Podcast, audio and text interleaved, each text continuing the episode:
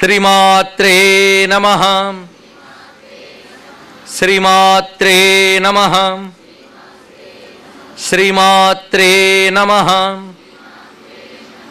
श्रीविष्णुरूपाय नमः शिवाय। श्रीविष्णुरूपाय नमः शिवाय। श्रीविष्णुरूपाय नमः नमशिवाय नारायणं नमस्कृत्य। नरं चैव नरोत्तमम्।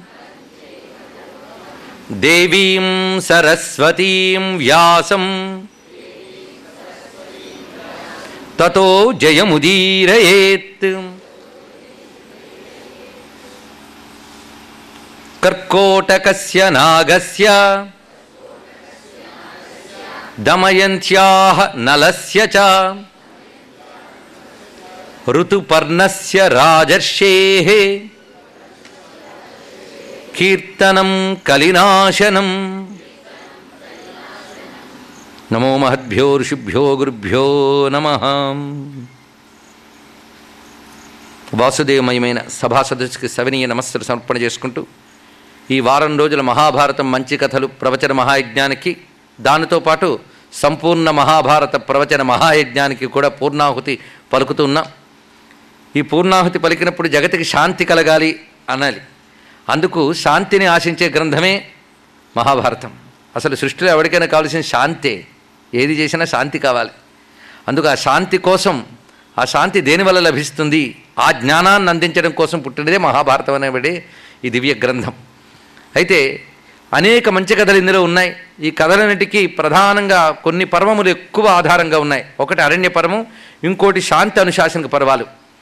అరణ్య పర్వంలో వివిధ ఋషులు ధర్మరాజుకి చెప్పినటువంటి విషయాలుంటే శాంతి అనుశాసనకాలన్నీ కూడా భీష్మ పితామహుడు ధర్మరాజుకి ఆయన నిమిత్తంగా చేసుకున్న మిగిలిన వారికి కృష్ణుని ఆజ్ఞ పైన కృష్ణుడు ఇచ్చిన శక్తితో చెప్పిన జ్ఞానం ఇది శాంతి అనుశాసన పర్వాలు.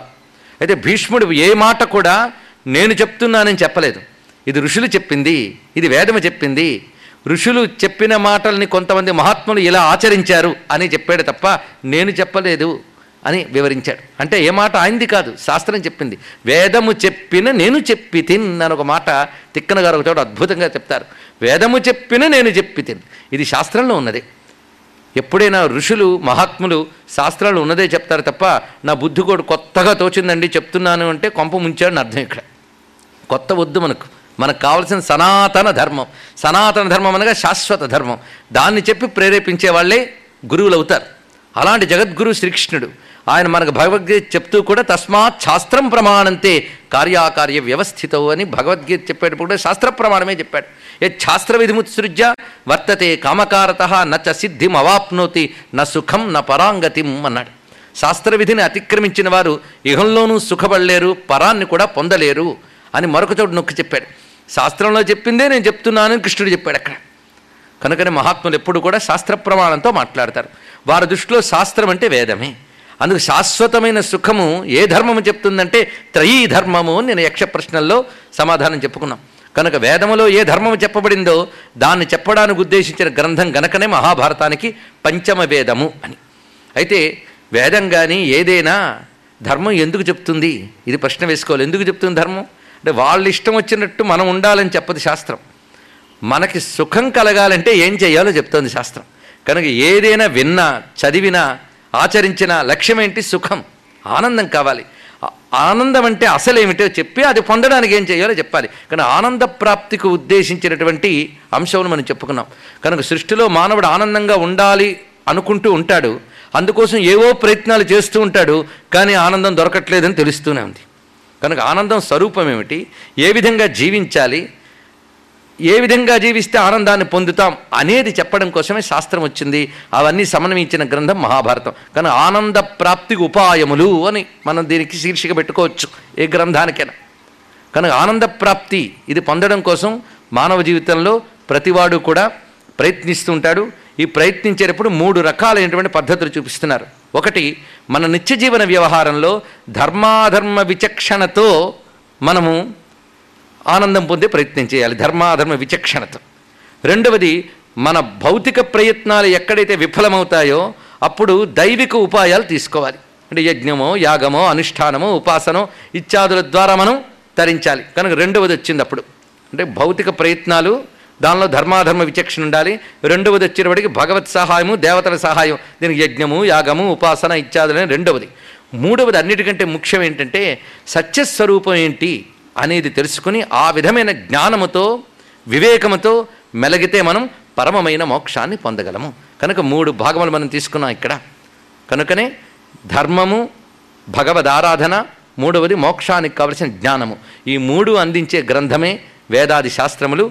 దాని వంటిదే మహాభారతం. అదేం చెప్పిందో అదే చెప్తాను అయితే నిన్నటి రోజున యక్ష ప్రశ్నలు మనకి ఈ మూడు అంశములు చెప్పాయి. నిత్య జీవితంలో యుక్తాయుక్త విచక్షణతో ధర్మాధర్మాలను ఎలా తెలుసుకోవాలి? ధర్మాన్ని ఎలా అనుసరించాలి? అధర్మాన్ని ఎలా పరిత్యజించాలి? అధర్మం గురించి కూడా తెలుసుకోవాలట. ఎందుకంటే అది తెలిస్తే దాన్ని విడిచిపెడతాం. ధర్మం గురించి తెలుసుకోవాలి. ఎందుకు దాన్ని ఆచరిస్తాం? కనుక ఆ విధమైన వివేకం నిన్న కలిగిస్తూ ధర్మాధర్మ వివేకము అదేవిధంగా నిత్యానిత్య వివేకము. నిత్యమేది అనిత్యమేది. ఇది చాలా ముఖ్యం. ఎందుకంటే ఎంత జీవితంలో సుఖపడాలని ప్రయత్నించినప్పటికీ జీవితం శాశ్వతమా? ఇది ప్రశ్న వేసుకోవాల్సింది. ఈ జీవితం ఒక ప్రయాణమే. ఈ శరీరము శాశ్వతం కాదు. కానీ అశాశ్వతమైన ఈ శరీరానికి గొప్ప విలువ ఉంది. ఎందుకంటే అశాశ్వతమైన ఈ శరీరంతోనే శాశ్వతమైన ప్రయోజనాన్ని పొందే అవకాశం ఉన్నది. అందుకు అశాశ్వతమైన ఈ శరీరాన్ని పరిమితమైన ఆయుష్కాలంలో ఎందుకంటే మన ఆయువు పరిమితం శరీరం అశాశ్వతం. కనుక పరిమితమైన ఆయుకాలంలోనూ అశాశ్వతమైన శరీరంతోనూ శాశ్వతమై అపరిమితమై అనంతమైన ఆనందాన్ని పొందడానికి ఏం చేయాలో తెలుసుకోగలిగితే అది తెలివైన పని. అందుకే దీపం ఉండగానే ఇల్లు చక్కబెట్టుకోవాలి. దేహం ఉండగానే పరానికి కావలసినటువంటి పదార్థాన్ని గ్రహించాలి. అందుకు తెలివైన వాడు ఏం చేస్తారంటే ఇంకా రోజులున్నాయని నిబ్బరంగా ఉండడం కాకుండా రోజులు గడుస్తుంటే వయస్సు పెరిగిపోయిందని సంతోషించకుండా ఆయుష్ తరిగిపోతోందని తెలుసుకుంటూ క్షణాలని సార్థకం చేసుకోవాలి. ఆ శాశ్వతమైన ఆనందం కోసం ఏం చేయాలో అది చేయాలి. అశాశ్వత సుఖాల కోసం ఆయువుని కరగబెడుతూ ఉంటే ఇది ఎలాగో నిలవదు. ఇవి ఎలాగో రావు. ఆనందం దూరమైపోతుంది. అందుకే ముఖ్యంగా గ్రహించవలసిన జీవితం యొక్క విలువ. అందుకే రామాయణం కానీ భారతం కానీ మన జీవితం యొక్క విలువను చెప్తున్నాయి. విలువైన జీవితాన్ని విలువైన కాలాన్ని సద్వినియోగం చేసుకుని శాశ్వతమైనటువంటి ఆనందాన్ని ఎలా అందుకోవాలి? ఇది ఉద్దేశం. అయితే జీవితం ఇంత అశాశ్వతమని అనిపించట్లేదా? అవునా లేదా? అందుకే నిన్నటి యక్ష ప్రశ్నల్లో ఒక అద్భుతమైన ప్రశ్న ఒకటి ఉంది. మనం కొన్ని కొన్ని సంక్షిప్తపరచుకుంటూ ముఖ్యమైనవి తీసుకుని కొన్ని విడిచిపెట్టాం. ఆ విడిచిపెట్టేటప్పుడు ఒక ముఖ్యమైనది కూడా వెళ్ళిపోయింది. దాన్ని వాళ్ళు తీసుకొస్తున్నాం. ఒక గొప్ప మాట అంటాడు. అన్నిటికంటే గొప్ప మార్గం ఏది అంటే మహాత్ములు నడిచిన మార్గం చెప్పుకున్నాం. అలాగే వార్త అంటే ఏమిటో చెప్పుకున్నాం. ఇంకో ప్రశ్న వేస్తాడండి యక్షుడు. అన్నిటికంటే ఆశ్చర్యం ఏది అని అడుగుతాడు. దానికి ఒక గొప్ప సమాధానం చెప్తాడు. అహన్యహని భూతాని గచ్చంతీహ యమాలయం శేషాహ స్థావరమిచ్చంతి కిమాశ్చర్యమితప్పరం అద్భుతమైన మాట. తన కళ్ళ ముందే ప్రతిరోజు ఎంతోమంది వెళ్ళిపోవడం కనబడుతోంది. ఒక నిమిషంలో ఎంతమంది మరణిస్తున్నారో డాటా ఉంది మనకి. అలాగే ఎంతమంది పుడుతున్నారు కూడా డాటా ఉంది అది వేరే విషయం. కానీ ప్రతిరోజు అహన్యహని అనుదినము కూడా భూతాని గచ్చంతీహ యమాలయం. అవన్నీ కూడా పరలోకానికి వెళ్ళిపోవడం అందరూ కళ్ళారా చూస్తున్నారు. ఆ చూస్తున్న వాళ్ళ చిత్రం ఏంటంటే వీళ్ళు శాశ్వతంగా ఉండిపోతాం అనుకుంటారు. అది ఇంతకంటే ఆశ్చర్యం మరొకటి ఏముంది అన్నాడు. ఇదండి ఆశ్చర్యాల్లోకి వెళ్ళి ఆశ్చర్యం. జీవితం గురించి ఒక్కసారి ఆలోచన ప్రతివాడికి అలాగే అనిపిస్తుంది.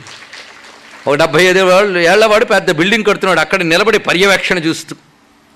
వాడు చూస్తుంటే ఒక ముసలాయన బాడీ తీసుకెళ్తున్నారు. ఎవరంటే ఫలానా ఆయన పోయారండి. పాపం పెద్దవాడు అన్నాడు.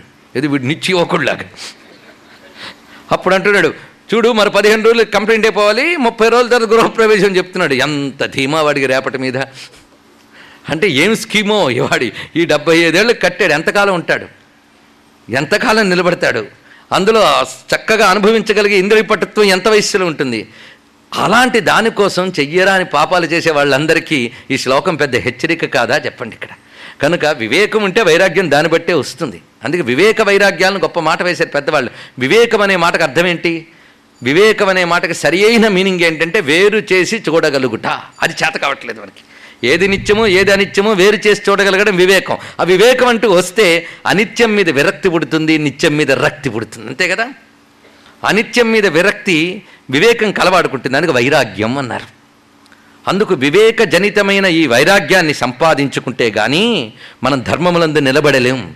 కనుక వైరాగ్యం అనేది ఇప్పుడు వృద్ధాప్యంలో రావాల్సిన వస్తువు అనుకోవద్దు. అన్ని సంపదలు ఉన్నప్పుడే వైరాగ్యం ఉండాలి. అవునా లేదా? ఒక షుగర్ పేషెంట్కి వైరాగ్యం ఉంటే వాడు ఆరోగ్యం చాలా బాగుపడుతుంది. వాడికి చపలత్వం దానివల్ల వచ్చింది కదా. కనుక వైరాగ్యం ఇంద్రియ నిగ్రహము అసలు లైఫ్ మేనేజ్మెంట్కి చాలా అవసరం అండి ఆధ్యాత్మికత అంటే ఏమిటో కాదు. The correct way of life management అంతే. అది చేతనవాలి. అందుకు ఆధ్యాత్మికత వైరాగ్యం వివేక వైరాగ్యాలు మనం మొదటి నుంచి అలవాటు చేసుకుంటేనే తరించగలం. ఇంకా టైం ఉంది లేండి అంటే ఆవిడ చెప్పే టైం ఉంది నీకు? అందుకు ధర్మాచరణ ఎలా చేయాలంటే ఆయు పరిశ్రవతి భిన్న ఘటాది వాంభోహో అంటాడు భర్తృహరి. ఓటికొండలోని నీరులాగా ఓటికొండలో నీరులాగా ఆయు వెళ్ళిపోతుందట. అందుకే పక్కనే మృత్యు ఉందిని భావనతో ధర్మాన్ని ఆచరించాలి. ఎప్పుడూ కూడా. అందుకే ధర్మాచరణకి వాయిదా వేయకూడదు. అది ధర్మరాజు యక్షకృష్ణ ద్వారా చెప్పాడు. మహాభారతం మనకింత చెప్పిన గొప్ప విషయం ఏంటంటే ధర్మ ప్రబోధం అయితే మహాభారతం చెప్పిన వ్యాసుడు గుండె చప్పుడు ఒక్కసారి ఒక్క శ్లోకంలో విని మన తర్వాత కథలకు వెళదాం. ఇది వ్యాసుడు గుండె చప్పుడు. నేను మంచి కథలు మాత్రమే ఏరుకుని చెప్పడం కాకుండా మహాభారతం యొక్క సూత్రాన్ని చెప్పాలని ప్రయత్నించాను. ఎంతవరకు సఫలీకృతున్నాయననేది వినేవాళ్ళకే తెలియాలి. మహాభారత సూత్రం లక్ష్యం స్వరూపము స్వభావము ప్రయోజనము అనే మాట మూ మొదటి రోజు నుంచి నేను చెప్తున్నాను. మహాభారతం స్వరూపం ఏమిటి? దాని స్వభావం ఏమిటి? దాని ప్రయోజనం ఏమిటి? ఇందులో ఒక అద్భుతమైన ఘోషను వినిపిస్తాడండి. మన వ్యాసుల వారి మాట ఏమిటంటే ఊర్ధ్వబాహుర్ విరోమ్యేష నహి కశ్చిత్ శృణోతి మాం ధర్మాదర్థశ్చ కామశ్చ సమిక్ సకిమర్థం నసేవ్యతే దీని అర్థం చూడండి. అంటే వ్యాసుడు ఎలాంటి కన్విక్షన్తో ఎలాంటి తపనతో చెప్తున్నాడు చూడండి. ఊర్ధ్వబాహు విరోమ్యేష. రెండు చేతులు పైకెత్తి నేను మొరపెట్టుకుని దాదాపు గట్టిగా ఏడ్చినంతగా చాటింపు వేస్తున్నాను. అయినా నా మొర వినరేం అన్నాడు. ఎవరిని ఉద్దేశించి? మనల్ని. నహి కశ్చిత్ శృణోతిమా ఏ ఒక్కడు నా మొరని వినడా? రెండు చేతులు పైకెత్తి అరిచి చెప్తున్నానే వినరా? ఏమిటంటే ధర్మాత్ అర్ధశ్చ కామశ్చ. ధర్మము వల్లనే అర్థకామములు సంపాదించాలి. ధర్మము వల్లనే అర్థకామాలు లభిస్తాయి. ఇది నేను చెప్పదలుచుకున్న సారమూతమైన వాక్యము. ధర్మము చేతనే అర్థకామాలు సంపాదించండి. ధర్మము వల్లనే అర్థకామాలు లభిస్తాయి. అది చెప్తుంటే సఖిమర్థం నశవ్యతే. అలాంటి ధర్మాన్ని మీరు ఎందుకు ఆచరించరు? ఏదైతే అర్థకామాలను ఇస్తున్నదో దేనితోనూ అర్థకామాలు సాధించాలో ఆ ధర్మాన్ని ఎందుకు సేవించరు? నేను ఈ మాట రెండు ఒకేలా వినిపించుండొచ్చు. మరొక్కసారి రిపీట్ చేస్తున్నాను. ధర్మము చేతనే అర్థకామాలు సంపాదించాలి. ఇది ఒక మాట. ధర్మము వల్ల అర్థకామాలు లభిస్తాయి. రెండవ మాట ఇక్కడ. నువ్వు ధర్మ అర్థకామ సంపాదన చేసేటప్పుడు ధర్మంతో సంపాదించు. దొరుకుతుందా లేదా డౌట్ వద్దు. ధర్మం తప్పకుండా ఇస్తుంది అర్థకామాలని ధైర్యాన్ని ఇచ్చాడు ఇక్కడ మహానుభావుడు ఇక్కడ. ఒకవేళ ధర్మంతో అర్థకామాలు రావండి అందుకే అధర్మం ఎంచుకున్నాను అంటే అధర్మంతో కూడా రాదు. అధర్మంతో చేసినా అర్థకామాలు రా వచ్చినట్టు కనిపిస్తాయి మిగలవు. ఒకవేళ వస్తే మాత్రం అధర్మం అనే కొత్త పాపం వచ్చి నిన్ను మరి ధరించనివ్వదు. ఇది ఇక్కడ సఖిమర్థం నిషేవితే కానీ ఒక్క శ్లోకంలో వ్యాసుడు గుండె చప్పుడు వినబడుతుంది. లేకపోతే ఎంత తపనతో చెప్పాడు రెండు చేతులు పైకెత్తి ఏడ్చి మొరపెట్టి చెప్తున్నా నా మాట వినరే అని వ్యాసుడంతటి మహానుభావుడు అన్నాడు అంటే ఆయన హృదయం ఏమిటి? అది మనం మొత్తం పరచుకున్నది మహాభారతం అంతా కూడా ఈ ధ్వని పరచుకుని మనకు వినబడుతుంది. అని ఎక్కడికక్కడ ఎక్కడికక్కడ కథని మిషగా తీసుకుని లక్షలాది శ్లోకాలలో మహానుభావుడు మొత్తం ధర్మం గురించి ఘోషించాడండి. ఎక్కడ ముట్టుకుంటే అక్కడ. అలాగా.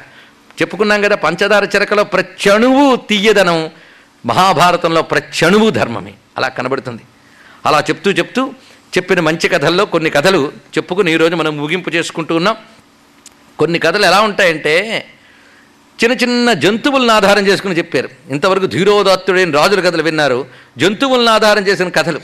ఇవి నిజానికి చిన్నప్పుడు పిల్లలకు కానీ మనం సరిగ్గా చెప్తే జీవితానికి సంబంధించిన మేనేజ్మెంట్ టెక్నిక్స్ అండి ఇవి అంతేకాదు ఏదైనా కంపెనీలు మొదలవి నడిపేవాళ్ళు కానీ పార్టీలు నడిపేవాళ్ళు కానీ వాళ్ళందరికీ కూడా చాలా అవసరమైనవి ఇవి. పైగా రాజకీయ చిత్రానికి కూడా అద్భుతం పని పనికొస్తాయి ఇవి. ఎందుకంటే రాజధర్మమని ఆపద్ధర్మమని మోక్షధర్మమని మూడు రకాల ధర్మాలు చెప్తాడు భీష్ముడు. రాజధర్మం అంటే పాలకుడు ఉండవలసినది. పాలకుడు అంటే ఎనీథింగ్ మేనేజ్మెంట్కి సంబంధించిన ధర్మములండి. కేవలం పొలిటీషియన్స్కి మాత్రమే కదా అడ్మినిస్ట్రేషన్ అండ్ మేనేజ్మెంట్ అది ఒకవైపు వస్తూ ఉంటుంది. రెండవది ఆపద్ధర్మములు. ఎందుకంటే ధర్మం ఆచరించాలని తప్పన మనకుంటుంది కానీ ఒక్కొక్కప్పుడు ఆచరించలేని ఆపదలు వస్తాయి. అప్పుడు మనం ధర్మాన్ని తప్పడమా? అధర్మం స్వీకరించక తప్పదా? అంటే అప్పుడు ఏ విధంగా ప్రవర్తించాలి? ఎందుకంటే ఏది బండగా చెప్పదు మనది. సత్యం చెప్పు సత్యమే. కానీ కొన్ని కొన్ని పరిస్థితుల్లో సత్యం కాపాడుకోవడానికి ఎలా ప్రవర్తించాలని కూడా చెప్తుంది. అందుకే అప్లికేషన్స్ ఆపద్ధర్మములు అంటారు ఇక్కడ. దాని తర్వాత మోక్షధర్మం. ఈ మోక్షధర్మమే చాలా ముఖ్యం. ఎందుకంటే ఏవైనా అటు తీసుకెళ్ళాలి చిట్ట చివరికి. అందుకు ఈ మూడు రకాల ధర్మాలు మనకి మహాభారతం అంతా ఉంటాయి. ప్రత్యేకించి భీష్ముడు చెప్తాడు. అందులో ఈ రాజధర్మాలు చెప్పేటప్పుడు కొన్ని అద్భుతమైన కథలు చెప్తాడు. అలాంటివి రెండు మూడు కథలు ఇక్కడ చెప్పుకుందాం మనం. ఈ చివరి రోజు వీలైన కథలు చెప్పుకుని వీలైనంత తక్కువ సమయంలో ముగించుకుందాం. ఒక అద్భుతమైన కథ చెప్తున్నాడు చూడండి. ఎందుకంటే మనిషి ఏదైనా సాధించాలి అంటే ఇది మీరు ఆధ్యాత్మిక రంగంలోకి అన్వయించుకోండి లేదా భౌతిక రంగంలోకి అన్ అన్వయించుకోండి. భౌతిక రంగం అంటే బోలుడున్నాయి. విద్యారంగం. మీరు చదువుకున్న దశలోకి ఈ కథ సరిపోతుంది. విద్యార్థులకి పనికొస్తుంది. దాని తర్వాత వృత్తి వ్యాపార ఉద్యోగాల్లో ఉన్న వాళ్ళకి పనికొస్తుంది. అందరికీను. ఏమిటంటే ఎప్పుడైనా సరే ఏదైనా సాధించాలి అంటే ఆలస్యము అసహాయత్వము అనేవి కూడదు సుమా అన్నాడు. ఇది ఆలస్యము అసహాయత్వం. నేను నిజానికి ఒకటి రెండు కథలు చెప్తున్నాను కానీ వీటికి సంబంధించి ఒక గ్రంథం తయారు చేయాల్సినంత గొప్ప విషయాలు భారతంలో మనకు దొరుకుతాయి. ఆ కోణంలో పరిశీలిస్తే. అందుకు ఆలస్యము. ఆలస్యం అంటే ఏంటి? సోమరితనం అది ప్రధానంగా. అది మీరు ఏ రంగంలో తీసుకున్న పెద్ద ప్రమాదకారి. రెండవది అసహాయత్వం. అంటే ఎవడి సహాయం చేయ తీసుకోకుండా నేనే చేసేసుకుంటాను అనడం కూడా తప్పే. వ్యక్తికి వ్యక్తి సహాయం చాలా అవసరం. సరైన వారి సహాయం కూడా అవసరం. అందుకు ఒక్కొక్కప్పుడు శత్రువుల సాయం కూడా అవసరం వస్తుంది. కానీ శత్రువుల సాయం తీసుకోక తప్పదు. ఆ తీసుకున్నప్పుడు ఎలా ఉండాలి? మిత్రుల సాయం అప్పుడు పర్వాలేదు. కానీ మిత్రుడు నువ్వు అనుకుంటున్నావు కానీ వాడు మిత్రుడు ఎవడు చెప్పాడు? ఎవడు ఎప్పుడు ఎలా ప్రవర్తిస్తాడో తెలియదు అందుకే ఎప్పుడూ కూడా లోకంతో వ్యవహరించేవాడు పది మందితో వ్యవహరించేవాడు కొంచెం జాగ్రత్తగా ఉండాలి. ఎవడికి వాడిది వ్యక్తిగత జీవితం అయితే పర్వాలేదు. ఒక గృహస్థు ఒక ఉద్యోగం చేసుకుంటున్నాడు జీతం తెచ్చుకుంటున్నాడు వాళ్ళు ఆవిడ పిల్లలు బతుకుతున్నారు. వీడి జాగ్రత్త వీడికి ఉండాలి కానీ వీడికంటే ఎక్కువ జాగ్రత్త ఒక పది మందితో పనిచేసేవాడికి ఇంకా ఎక్కువ అవసరం. ఎందుకంటే వాడి చుట్టూ అందరూ మిత్రులే. ఎవడు శత్రువు ఎవడు మిత్రువు పోల్చుకోలేంతమంది జనం ఉంటారు. వాడు ఇంకా జాగ్రత్తగా ఉండాలి.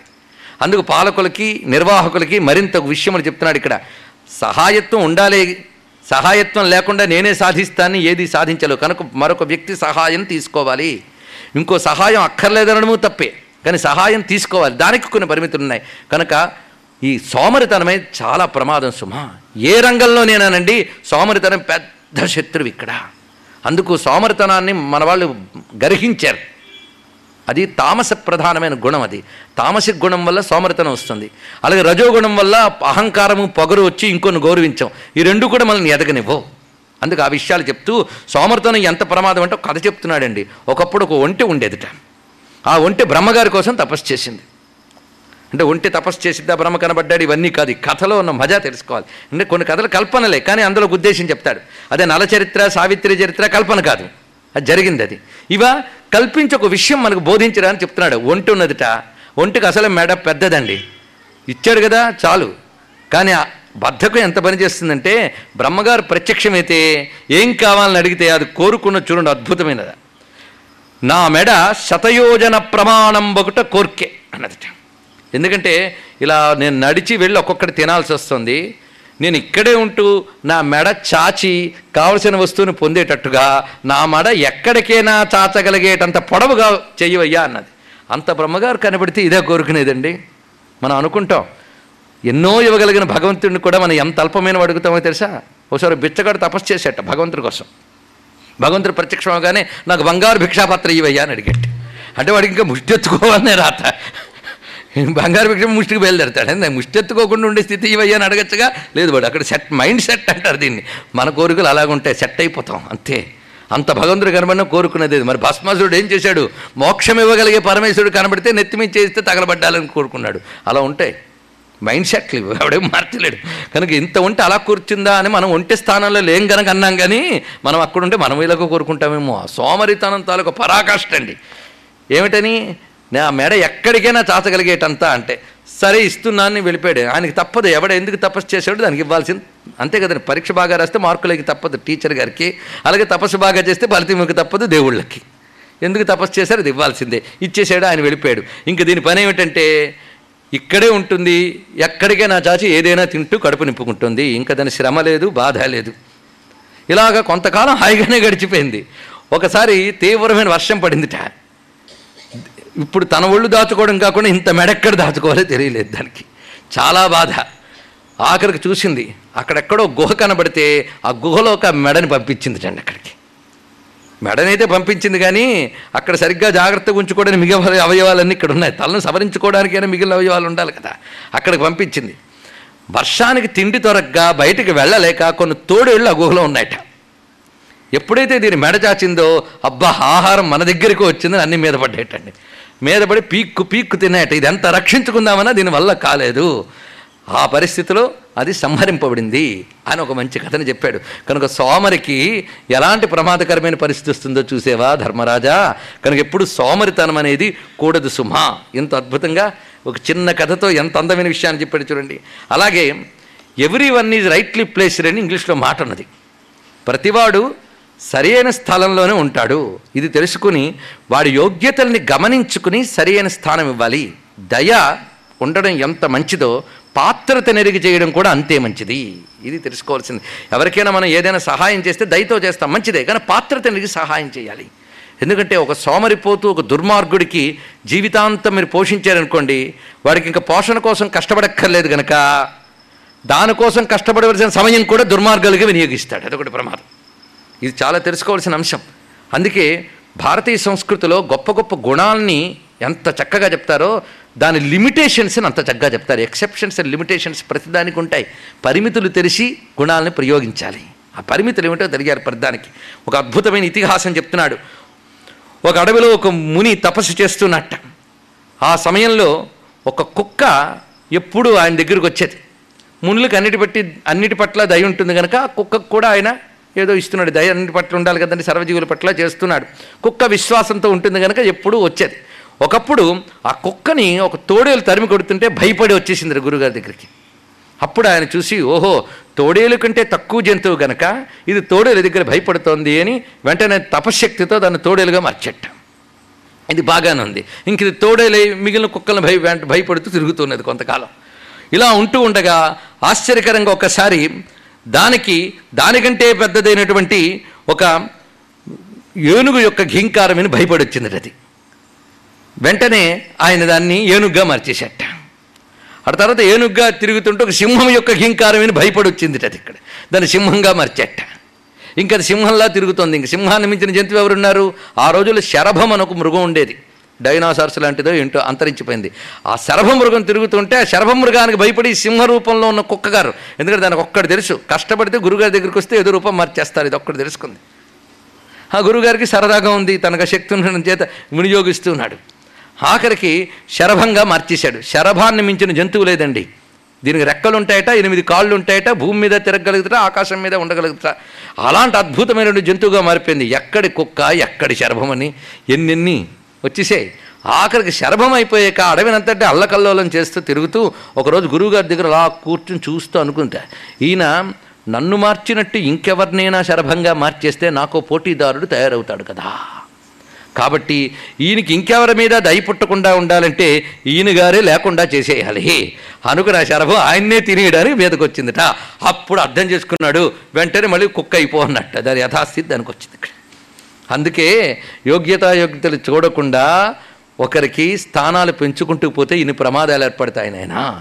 అందుకే సమానత్వము అంటే అర్థం ఎవరికి ఏది యోగ్యమో దానిని వారికి అందించడమే సమానత్వము. సమానత్వం పదానికి అర్థం తెలుసుకోవాలి. తెలియకుండా చాలామంది సమానత్వం సమానత్వం. కానీ సమానత్వానికి సాంకర్యానికి చాలా తేడా ఉన్నది. సమానత్వం బూడిదలోనే ఉంటుంది ఇంకెక్కడో ఉండదు. అన్నీ బూడిదైపోతే ఈక్వల్ వస్తువులు కనబడుతున్నంతకాలం సమానత్వం అనేది ఉండదు. మరి సమానత్వం ఎలా సాధించాలి అంటే మనం స్వార్థ చింతన లేకుండా ఎవరికి ఏది యోగ్యమో అది. ఒక నిర్వాహకుడైనటువంటి వాడు ఒక అధికారికి ఏ విధమైన జీతాన్ని ఇస్తాడో ఒక ప్యూనికి ఆ జీతం ఇవ్వడు. వారి వారి తపనకు తగ్గట్టుగా ఇస్తాడు. సమానత్వం అంటే ఏమిటి? ఎవరికి తగ్గది వారికి ఇవ్వడమే సమానత్వం. అందరి పట్ల సమదృష్టి అంటే అందరి హితాన్ని కోరుకుంటూ అందరూ బాగుండాలని చూస్తూ వారి వారి యోగ్యతలను అనుసరించేయడం. ఇటువంటి అద్భుతమైన సమానత్వం అనేటువంటి ప్రాక్టికాలిటీ. ప్రాక్టికల్గా సమానత్వం అంటే ఇదే అర్థం. దీన్ని మర్చిపోయి సిద్ధాంతాల్లోనే పెడితే సమానత్వం సాధించలేము సరికదా? వాళ్ళు కేవలం స్వార్థపరులై వారి వారినే సమానులు అనుకుని తీసుకెళ్ళడం ప్రస్తుతం మనం చూస్తూనే ఉన్నాం. ఇలాంటి అద్భుతమైన నేటి రాజకీయాంశాలకి అంటే పాలనా వ్యవస్థకి సంబంధించిన అద్భుతమైన విషయాలు ఎన్నో చెప్తూ ఒక చిత్రమైనటువంటి కథని వివరిస్తున్నారు ఇక్కడ. అదేమిటి అంటే ఒకప్పుడు ఒక అరణ్యంలో పిల్లి ఒక ఎలక ఉన్నాయని చూపిస్తున్నాడు. ఇది మూషిక మార్జాల సంవాదం అని చాలా అద్భుతమైన వృత్తాంతాన్ని చూపిస్తున్నారు. ఈ కథ మనం వింటే ఎన్ని విషయాలు తెలుసుకోవచ్చు? చూడండి ఒక్క కథలో ఎన్ని చూపిస్తాడు? అంటే శత్రువులతో కూడా ఒక్కొక్కప్పుడు పొత్తు పెట్టుకోక తప్పని పరిస్థితులు ఏర్పడుతూ ఉంటాయి. నిన్నటి వరకు మనకు పడదు పడదు అనుకుని మనకు విరుద్ధంగా ప్రచారం చేసిన వాడే పదవి నిలుపుకోవాల్సిన అవసరం వచ్చినప్పుడు వాడితో చెయ్యి కలపవలసిన పరిస్థితులు వస్తున్నాయి అంత కనిపిస్తూనే ఉన్నాయి కదా? అలాంటి దానికి సంబంధించి ఒక అద్భుతమైన కదా భారతంలో ఎలా ఉందో చూడండి ఇక్కడ.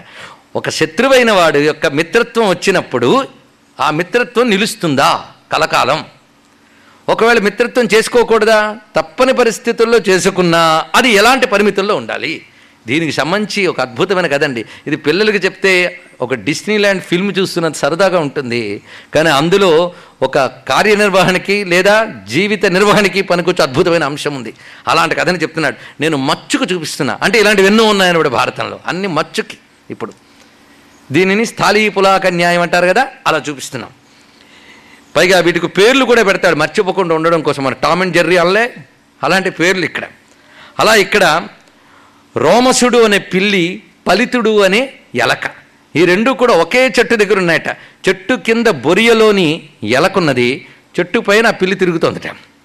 అలాగా కాపురం ఉంటూ ఉన్నాయి. అయితే చాలా జాగ్రత్తగా ఉంది ఎలక. తన ఆహారం తాను తీసుకుంటూ తన బతుకు బతుకుతున్నా పిల్లి కంట పడకుండా తన బతుకు దనకు గడుపుతోంది ఇక్కడ. ఎందుకంటే పైన పెద్ద ఆయన ఉన్నాడని తెలుసుకో. కనుక వాడు బయటకు వెళ్ళాడని తెలుసుకుంటే బయటకు వస్తుంది.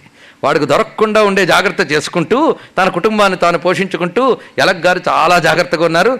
పిల్లి గారు ఎప్పుడు దొరుకుతాడని చూస్తుంది కానీ దొరకట్లే. తన బతుకు తాను బతుకుతుంది. ఇవన్నీ బాగున్నాయి. ఈ లోపలకు బోయివాడు జంతువులను పట్టడానికి వాళ్ళ పద్ధతులు వాళ్ళకు ఉంటాయి. వాళ్ళు వలలు అవి వేసి వెళ్ళిపోతారు. మళ్ళీ మరుసటి రోజు వచ్చేటప్పటికి వలలో పడిన జంతువుని తీసుకువెళతారు. అలాగ చెట్టు కింద ఒక వల వేసేట. ఆ వలలో ఆ పిల్లి తగులుకున్నది. పిల్లి వలలో పడిందని తెలిసింది ఎప్పుడు. ఇంకా ఎలక మహారాజాలాగా బయటకు వచ్చి మొత్తం తిరుగుతోంది అక్కడ. ఇదివరకు భయ భయంగా తిరిగేది. ఇంత ఫ్రీగా తిరిగే అవకాశం ఎప్పుడు దొరుకుతుంది దానికి? దానికి స్వతంత్రంగా అడవిలో తిరగాలని ఉంటుంది కదా. భయం భయంగా ఉంటే ఇలా వచ్చి అలా వెళ్ళిపోవడం ఇప్పుడు దానికి ఎంత ధైర్యమో. పైకి ఎదురుగా పిల్లి కనబడుతున్నా ధైర్యంగా తిరుగుతుంది. ఎందుకంటే అది ఆ వల యొక్క తాళ్ళ లోపల ఉంది కనుక రాలేదని తెలుసు. పిల్లి చూస్తోంది గుర్రుగా. తినే వస్తువు తిరుగుతోంది. పైగా బంధింపబడింది కనుక ఆకలి. ఇది దొరకదు. పైగా స్వేచ్ఛగా తిరుగుతూ మధ్య మధ్యలో ఆగాగి చూసి పలకరిస్తోందట. ఆఖరికి ఆ పిల్లి అలా బాధపడుతున్న దశలో ఇది ఇంత స్వేచ్ఛగా తిరుగుతూ ఉండగా ఒక రెండు భయంకరమైన జంతువులు దానికి కనబడేట. ఒకటి గుడ్ల గోబా ఒకటి ముంగిష ఆ రెండు చూస్తున్నాయి. ఈ రెండిట్లో దేనికి చిక్కినా ఎలక్కి ఇప్పుడు ప్రాణ సంకటం మళ్ళీ.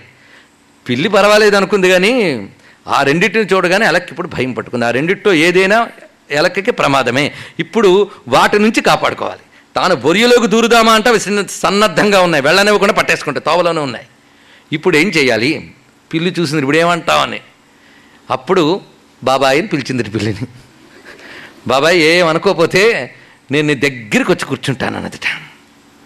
నీ ఒళ్ళో కూర్చుంటానని.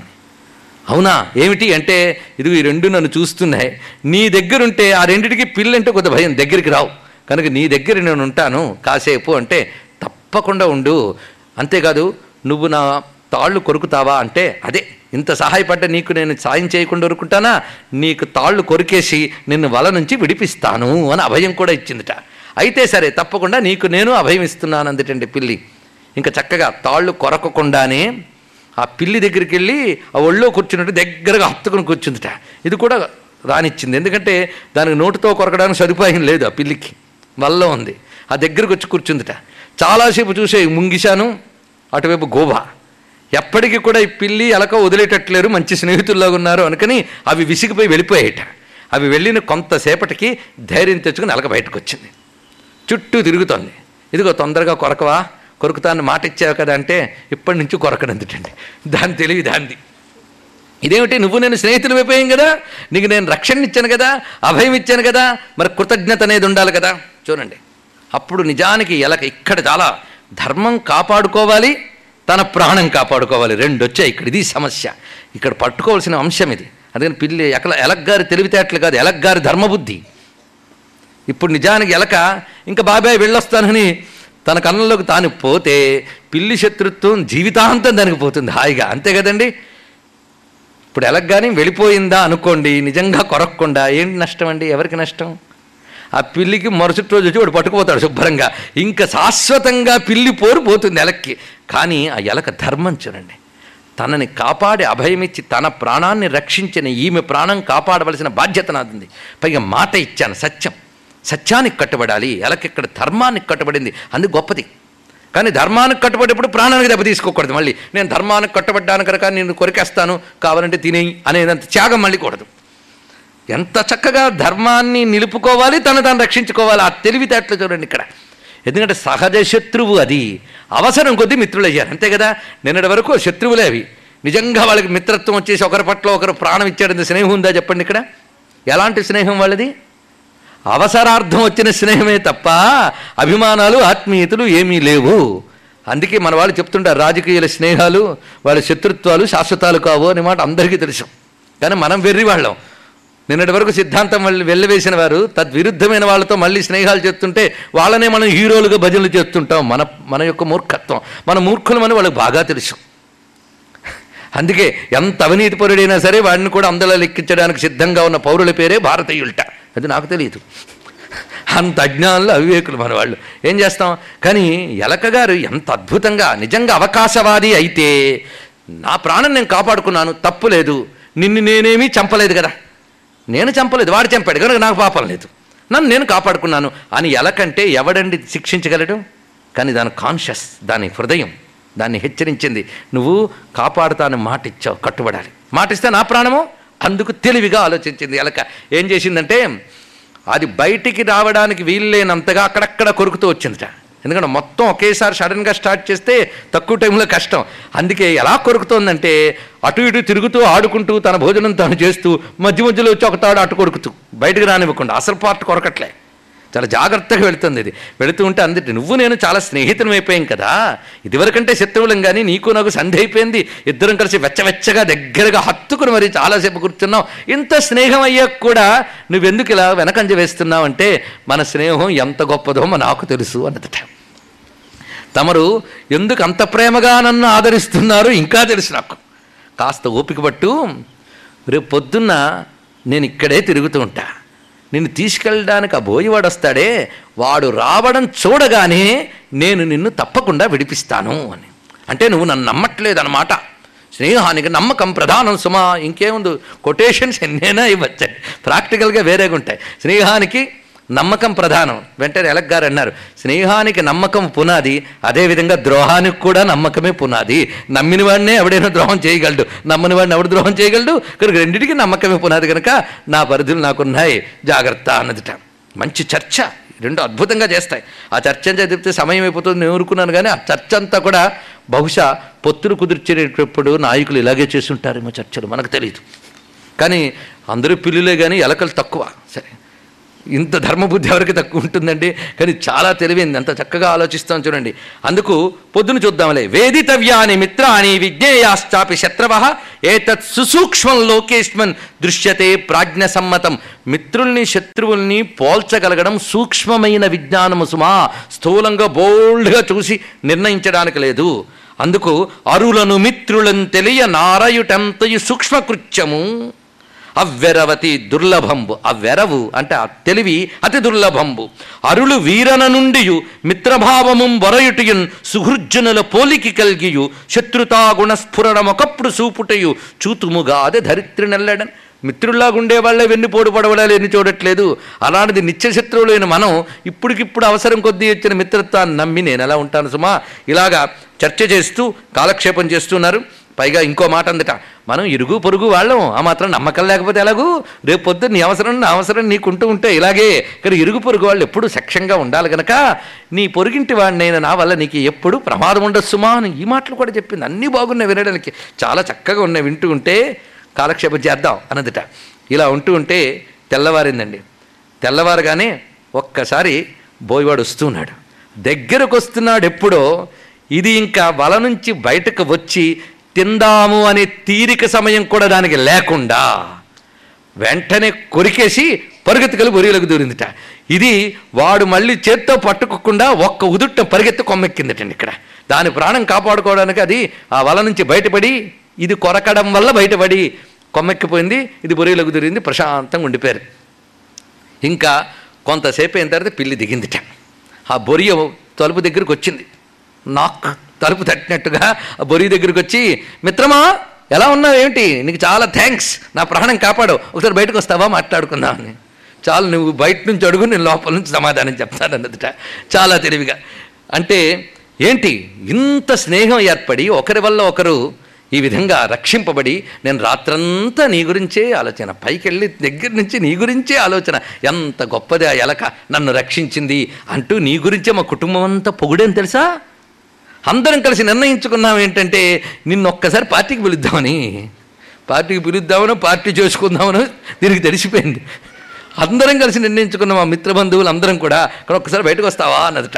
చాలా సంతోషం నీ ప్రేమకి ఎక్కడి నుంచే థ్యాంక్స్ చెప్తున్నాను అదట బయటికి రావేమి నమ్మవా? ఏంటి నాకు మాత్రం కృతజ్ఞత లేదా? నేను కృతజ్ఞురాలను అనుకున్నావా? చేసిన మేల్ని మర్చిపోను. నువ్వేనేంటి చేసిన మేల్ని మర్చిపోను అని గొప్ప కబుర్లను నన్ను రక్షించావు. నాకు అంత గొప్ప కృతజ్ఞత గుణం ఉంది. గొప్ప గుణాలు నీకేనా? నాకు మాత్రం లేవా అన్నదిట. చాలా బాగుంది. కనుక నాపై నువ్వు కృతజ్ఞతతో ఇలాంటి పలకరింపులు కూడా లేకుండా నీ దాన్ని నువ్వు చూసుకో. నీ వలన నేను బ్రతికితి. నీవును నా కథన అతనికి అగపడవైతివి. చాలు. నా వల్ల నువ్వు బతికో నా వల్లే నువ్వు బతికో నీ వల్ల నేను బతికాను. చాలు కదా? ఈ విధమున కలుగు సుహృద్భావము చాలు. నిన్ను చేరదగదు ఇద ఇట మీదన్ అందుకు బలవంతుడైన శత్రుని వలన ప్రయోజనము కలిగి వలను కలిమి తా కలిసినది కలిసినయు అది గడచనగా తొలగవలయు. ఒక అవసరం కోసం కలిసినా అవసరం తీరిన తర్వాత ప్రత్యుపకారం చేసి ఇంకా హాని చేయకుండా తను తాను కాపాడుకోవడం కోసం వెళ్ళాలి సుమా పాలకుడైన వాడు. దీంట్లో మీకు కావలసినవి ఈ కథలో ఉన్న రమ్యతతో పాటు ఇదే మాటని ఒక ఉపదేశంలా చెప్తే ఇంత రమ్యత ఉండదు. అది ఇలా చెప్తేనే చాలా గొప్పగా ఉంటుంది. అదేవిధంగా గృహస్థ ధర్మము దానికి సంబంధించినటువంటి ఒక అద్భుతమైన కథను చెప్తున్నాడు. ఈ కథ కూడా మళ్ళీ పావురాళ్ళ మీదే జంతువుల మీద పక్షుల మీద చెప్తున్న కథలు. ఇవన్నీ జంతువుల కథలు. అంటే మొన్నటి వరకు ఒక్క కథను పట్టుకుని మూడు రోజులు సాగదీసి ఇవాళ ఒక్క రోజులోనే మూడు నాలుగు కథలు చెప్పేస్తున్నామంటే మీరు ఎంత ఆనందించాలో అసలు. ఈ కథ చూడండి ఎంత బాగా చెప్తున్నాడు. ఒక అడవిలో ఒక పావురాళ్ళ జంట ఉంటుందిట. ఆ చెట్టు మీద కాపురం ఉంటుంది. ఆ సమయంలో ఆ ఆ పావురాళ్ళు ఆడపావురం మగపావురం పిల్లల్ని పెంచుకుంటూ చక్కగా ఉన్న పైగా పావురాళ్ళలో కుటుంబ వ్యవస్థ ఉంటుందిట. అదేమిటో ఆ పరస్పర ప్రేమలు బాగా ఉంటాయట. ఈ మాట మన భాగవతంలో దత్తాత్రేయుడు వారు చెప్తారు. చాలా అద్భుతమైన అంశాలండి మొత్తానికి. ఆ కపోతముల జంట చాలా ప్రేమగా ఉన్నాయి. ఒకరంటే ఒకరికి చాలా ప్రేమ. ప్రాతకాలంలో లేచి ఎవరి దారిన వాళ్ళు వెళ్ళి ఆహారం తీసుకుని మళ్ళీ సాయంత్రానికి చేరేవారు. ఇలా ఉంటూ ఉంటే ఒకప్పుడు ఆ మగపక్షి ఆహారం సేకరించి సాయంత్రానికల్లా వచ్చేసిందిట. ఎప్పుడు అది వచ్చేటప్పటికల్లా ఆడపక్షి ఇంట్లో స్వాగతం పలికేది దానిపైన చూసుకుని ఇప్పుడు వచ్చేటప్పటికల్లా తన భార్య పక్షి లేదు. ఎప్పుడైతే భార్య అయిన పావురాయి లేదో చాలా బాధపడింది పావురం. ఇంకా రాలేదేమిటి? ఆలస్యం అవుతున్న కొద్దీ బెంగ పెరిగిపోయిందండి. ఇక్కడ కథ పావురం అని చెప్పిన ఇలాంటి అనుభూతులన్నీ ప్రతి వాళ్ళ జీవితంలో కనబడుతుంటాయి. తన యొక్క భాగస్వామి రావడం ఆలస్యం అవుతున్న కొద్దీ బెంగ పెరిగిపోయి ఎక్కడ చిక్కుకుందో ఏమిటో అని బాధపడుతుంది చీకటెక్కిపోయింది. కంటికి నిద్ర రావట్లేదు. మనస్సంతా బాధపడి ఇటు అటు తిరుగుతోందిట. ఆ సమయంలో అనుకుంటోంది ఎచటనున్నది యొక్కో ఇంత ప్రొద్దు ఒకచోట ఉండు నేనను బాసి ఉజ్వలాంగి. ఎప్పుడు నన్ను విడిచి ఇంత దూరం ఎప్పుడు ఉండలేదు. పైగా ఆమె లేనప్పుడు నేనెక్కడ బ్రతకగలను? ఐహిక ఆముష్మిక సుఖ సాధనంబులు సువ్వె పతికి సతి. ఇహమైన పరమైన భార్య లేనిది గతి లేదు పతికి అని అనుకున్నట్ట. ఈ మాటలు అనుకుంటుంటే చిత్రం ఏంటంటే అక్కడ బోయవాడు తాను వేటాడి అలిసిపోయే చెట్టు కింద ఉన్నాడు. తాను పట్టినటువంటి వలలు పంజరాల్లో రకరకాల పక్షులు ఉన్నాయి వలల్లోనూ పంజరాల్లోని. ఆ వలల్లో ప- పంజరాల్లో ఈయన భార్య పావురం చిక్కుబడిందిటండి. ఇది రకరకాల భావనలు చేస్తూ తిరుగుతూ నా భార్య ఇంకా రాలేదే అని వేదన పడుతూ ఉంటే తన నివాసమైన చెట్టు కిందకే దైవికంగా ఈ బోయివాడు ఈ వలను తీసుకురావడం చూసి ఆశ్చర్యపోయింది ఆడపావురం తన భర్త ఏం చేస్తున్నాడని చూస్తుందిట. ఆ భర్త యొక్క తిరగడం అది అనుకోవడం అన్నీ దీనికి తెలిసిపోయాయి. ఎందుకంటే వేటి జాతి భాష వాటికి తెలుస్తుంది కదా అందుకు తన భర్త హృదయం తెలుసుకుని ఆహా వలలో బంధింపబడితే బంధింపబడ్డాను కానీ నా భర్తకి నా మీద ఇంత ప్రేమ ఉందని అని ఇప్పుడు తెలిసింది అని మరింత ఆనందించిందట. చూసారా ఎందుకంటే భార్య ఎప్పుడైనా కోరుకున్నది భర్తకి తనపై ఉన్న ప్రేమని. అంత వలలో బంధింపబడ్డానన్న బాధ కంటే భర్త తన గురించి ఇలా అనుకుంటున్నాడే అని ఇలా పతి ప్రేమకి నోచుకునే భార్యకి అంతకంటే జీవన సార్థకత ఇంకేం కావాలి? నేనేమైపోయినా పర్వాలేదు ఇంక అనుకుంది ఎంత చక్కగా అనుకుంది. పతిమదికి ఇంత ఎక్కిన అతివగదా పుణ్యవతి. ప్రియాలాపములు ఈ గతి వినగాంచితి. జన్మము కృతకృత్యమయ్యే నాకు గెలిచితి జమునిన్ యముణ్ణి జయించేశానంతట మృత్యువుని జయించానంతటి ఇంతకంటే ఇంకేం కావాలి? ఇది చాలు నాకు శాశ్వతమైన ఆనందం కలిగిస్తున్నది. అనుకుంటూ ఉంటే ఈ లోపల గజ గజ గజ వాన పడుతుంది. అసలు వాన చినుకులు మొదలవునందుకే రక్ష కోసం వచ్చేసాడు ఆ చెట్టు కిందకి వాడు. ఇంకెక్కడ తలదాచుకోవడానికి చోటు లేక గజ గజ వణుకుతున్నట్ట చలికి. ఈ పావురే కిందకు చూస్తోంది. ఎందుకంటే కింద బంధింపబడ్డ బాటల్లో తన పక్షిగా నుందేమో అని ఆశతో అప్పుడు కింద నుంచి పలకరించిందిట. వాటి కువకవలు వీడికేం అర్థమవుతాయండి? వాళ్ళకి వాళ్ళకి అర్థమవుతున్నాయి చాలు. ఇదిగో మన ఇంటికి వచ్చిన అతిథి వీడు అందుటండి. ఎంత గొప్ప విషయం. మన ఇల్లుది. మన ఇంటికి వచ్చిన అతిథి వీడు కష్టపడుతున్నాడు వణికిపోతున్నాడు. ఇంటికి వచ్చిన అతిథి బాధపడకూడదు. కనుకనే అతడికి కావలసిన రక్షణను కల్పించడం గృహస్థుగా నీ బాధ్యత. ఇతడికి చలితో వణుకుపోతున్నాడు కనుక చలిమంట కాయన్నదట. అప్పుడే వానపడి వెలిసింది కానీ వణికిపోతున్నాడు బయటకు వెళ్ళలేక చీకటి రాత్రి. భార్య చెప్పింది రండి భర్తకి గృహస్థ ధర్మాన్ని ఎంత చక్కగా చెప్పింది. చూడండి ఎవడి వలలో తాను బంధింపబడిందో అతడు తన గృహానికి అతిథి అని తెలుసుకుని ఆమె ఎంత చక్కగా ధర్మాన్ని పాటిస్తున్నదో చూడండి ఇక్కడ. అప్పుడు ఈ మగపావురం ఏం చేసిందంటే చలికాతనం కోసమని చాలా కష్టపడి ఎండిరి పుల్ల అక్కడ సేకరించేదారు ఎక్కడి నుంచి తెచ్చిందో. ఆ సమీపంలో పల్లెలో ఒక పొయ్యి దగ్గర మండుతున్న పుల్లని తెచ్చి దాని మీద పెట్టి మంట పెట్టింది రండి అని చలి కాచుకుంటున్నట్ట. ఎప్పుడైతే చలి బాధ తగ్గిందో ఆకలి బాధ పెరిగింది వాడికి. అప్పుడు ఏ ఆహారం ఇస్తుంది? గృహస్థకి ఆహారం పెట్టాలి కదా? గృహస్థ అతిథికి ఆహారం పెట్టాలి కదా? అందుకోసం తాను ఏం చేసింది అంటే ఒక్కసారి అగ్ని చుట్టూ తిరిగి తాను అగ్నిలో పడిపోయింది అతనికి ఆహారం కోసం. ఎప్పుడైతే ఇంటికి వచ్చిన అతిథికి తనను తాను త్యాగం చేసుకుని ఆహారం ఇచ్చిందో అప్పుడు చలించిపోయేటండి వాడు. ఇది చూడండి ఒక మహాపురుషుల త్యాగం ఎంత దుర్మార్గుణైనా కదిలించి వేస్తుంది అనడానికి గొప్ప ఘట్టం ఇది. ఇక్కడ తనని తాను త్యాగం చేసుకోగానే అతడికి ఒక్కసారి ఒక పావురాయి నాకు ఆహారం కావడం కోసం తనని తాను త్యాగం చేసుకుంటే నేను నా ఆహారం కోసం ఎన్నింటిని హింసిస్తున్నాను? ఛీ! అనుకుని తన పంజరాలు విప్పేసి వలలు తెరచేసి పక్షులన్నిటికి విముక్తి కల్పించి తాను ఇంకా వైరాగ్య భావంతో అటు నుంచి అటే గృహానికి వెళ్ళకుండా అరణ్యంలోకి వెళ్ళిపెట్టే వివేకం కలిగింది మహానుభావుడికి. ఎప్పుడైతే విడిచిపెట్టాడో మిగిలిన పక్షులని బ్రతుకు జీవుడా ఎగిరిపోయాయి ఆడపక్షి మాత్రం బయటకు వచ్చి తన భర్త పక్షి ఇలా పడిపోయిందని బాధతో అగ్ని చుట్టూ ప్రదక్షిణ చేసి తాను కూడా అందుటో పడి తన శరీరాన్ని త్యాగం చేసింది. ఇదే కథ మనకి ఇతర పురాణాల్లో కూడా కనబడుతున్నది. ఇది చెప్పడం ఇందాక కథకి కథకి చాలా కాంట్రాక్ట్ల పూర్తిగా కాంట్రవర్సీ లేదా కాంట్రడిక్టరీగా కనిపిస్తోంది కదా? ఏమిటి? ప్రాణరక్షణ కోసం అవతల వాళ్ళని దెబ్బతీయచ్చు లేదా తప్పించుకోవచ్చు అని చెప్పిన దానికి తాను త్యాగం చేసి అవతల వాడిని కాపాడడానికి ఇంటికి తేడా ఉందా? అక్కడ చెప్పినప్పుడు విషయం ఏంటి అంటే అది ఒక పాలనా ధర్మంలో ఒక వ్యక్తి యొక్క స్నేహం ఎంతవరకు శత్రువుతో స్నేహం ఎంతవరకు అని చెప్పడం కోసం అక్కడ ఒక గృహస్థ ధర్మంలో ఒక త్యాగానికి ఎంత విలువ ఉంటుంది? శరణాగత రక్షణం అనేది ఎంత గొప్పదో చెప్పడానికి ఇది ఇక్కడ రెండు చూపించారు ఇక్కడ. ఇది వైయక్తిక గుణము. అంటే వ్యక్తికి ఉండవలసినది ఈ విధమైన త్యాగ గుణం కానీ సమాజ రక్షణ కోసం ధర్మరక్షణ కోసం ఉండేటప్పుడు శత్రువుతో మిత్రత్వం చేసుకున్నా వాడికి హాని చేయకుండా తను కాపాడుకోవాలని అక్కడ చెప్పింది. కనుక పరస్పర విరుద్ధం కాదు జీవితం కూడా ఇలాగే ఉంటుంది. ఒకదాన్ని ఇంకో దానికి అన్వయించుకోవడం కాదు. ఎక్కడ ఏది అన్వయించుకోవాలో తెలియాలి. జీవితంలో అది గ్రహించాలి అందుకే ఈ కథలన్నిట్లో కూడా సమన్వయం ఉంది. ఒకదాని కూడా విరుద్ధములు కావు. ఇది తెలుసుకోండి. వైరుధ్యాల్లో వైవిధ్యాలు అయితే ఉండవచ్చు. అందుకు ఈ కథలో ఇక్కడ మనం గమనించవలసింది ఏంటంటే గృహస్థ ధర్మంలో ఎంత అద్భుతమైన త్యాగం ఇక్కడ చూపించారు. అందులో భార్యాభర్తల యొక్క దాంపత్య ధర్మం గొప్పతనం కూడా అక్కడ చూపించారు. ఒకరి పట్ల ఒకరుకున్న ప్రేమ ఇవన్నీ కూడా. అంటే గృహస్థ ధర్మానుకున్న గొప్పతనం ఒక శరణాగతులైన వాడికి తను ఆశ్రయించిన వాడికి ఉండవలసిన గొప్పతనం.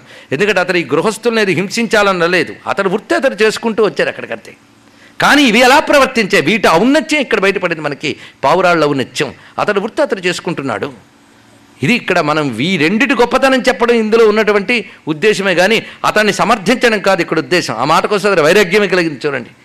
అంటే ఒక త్యాగం ఒక మహాను ఒక సామాన్యుల్లో కూడా అధర్మాన్ని పోగొట్టి ఉత్తమమైన శక్తిని కలిగించగలదు. అదే సత్సాంగత్య యొక్క మహిమ. ఇది గమనించినట్లయితే మనకి ఈ కథ జరిగిన ఒక క్షేత్రం ఉంది. తెలుసా మీకు? మీ గోదావరి ప్రాంతంలోనే కడలి అని ఒక ఊరున్నది. రాజోరి సమీపంలో నేను ఆలయానికి వెళ్ళాను. అక్కడ కడలి కపోతేశ్వర స్వామి అని ఈ కథని చెప్తారండి. చిత్రం మనం కొన్ని ప్రాంతాల్లో భారతదేశంలో వెళితే అక్కడ కూడా ఇదే పేరుతో ఇదే కథ చెప్తూ మరొకటి కనబడింది. అంటే ఇదే కథను వాళ్ళు అక్కడ చెప్పారా అని కాదు. ఏమో మనకేం తెలుసు? ఇలాంటి కథలు ఎన్ని జరిగాయో మనకు తెలియదు. నలుడు లాంటి కథే ధర్మరాజు కాలేదా? ఎన్ని జరిగాయో మనకు తెలియదు. కానీ ఇక్కడ తెలుసుకోవాల్సిన ఒక విషయం ఏమిటి అంటే ఎక్కడ ఓ రెండు పావురాళ్ళు త్యాగం అయ్యాయో పతి కోసం సతి త్యాగం చేసింది గృహస్థ ధర్మం కోసం పతి త్యాగం చేశాడు. ఆ చోటు శివక్షేత్రం అయిపోయిందంటే అర్థం ఏమిటి? ఇవి తెలుసుకోవాలి. భారతదేశంలో క్షేత్రాల యొక్క ప్రశస్తి తెలుసుకోండి. ఎక్కడో ఒక మహాత్మురాలు ఆవిడ ఒక ధర్మం కోసం శరీర త్యాగం చేస్తే పేరంటాలమ్మ తల్లి అని చెప్పి పూజిస్తాం. సమ్మక్క సారక్క ఇలాంటివన్నీ కూడా ఇలాంటివి భారతదేశంలో కనబడతాయి. మీరు పరిశీలించండి. అనేక అమ్మవార్ల ఆలయాలు మనకి ఇలాంటివి కనబడతాయి. రాజరాజేశ్వరి దుర్గా లాంటి మంత్రమూర్తులు ఒకవైపు ఉన్నారు వాళ్ళని వదిలేద్దాం. కానీ ఇటువైపు మనకి పేరంటాలమ్మ తల్లి గుళ్ళు కూడా కనబడతాయి. ఏమిటండి? అంటే అది తెలుసుకోవాల్సింది. ఇవన్నీ దివ్య గుణములు అంటారండి. ఏమిటి? త్యాగము సత్యము అహింస ఇవి దివ్య గుణములు. ఆ దివ్య గుణాల కోసం తమని తాము కూడా త్యాగం చేసుకున్నారా?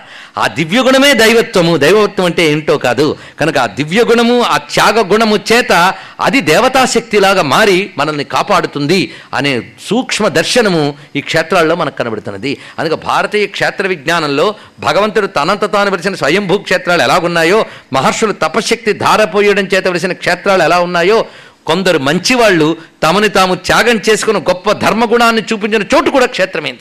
అది గమనించుకోవలసింది.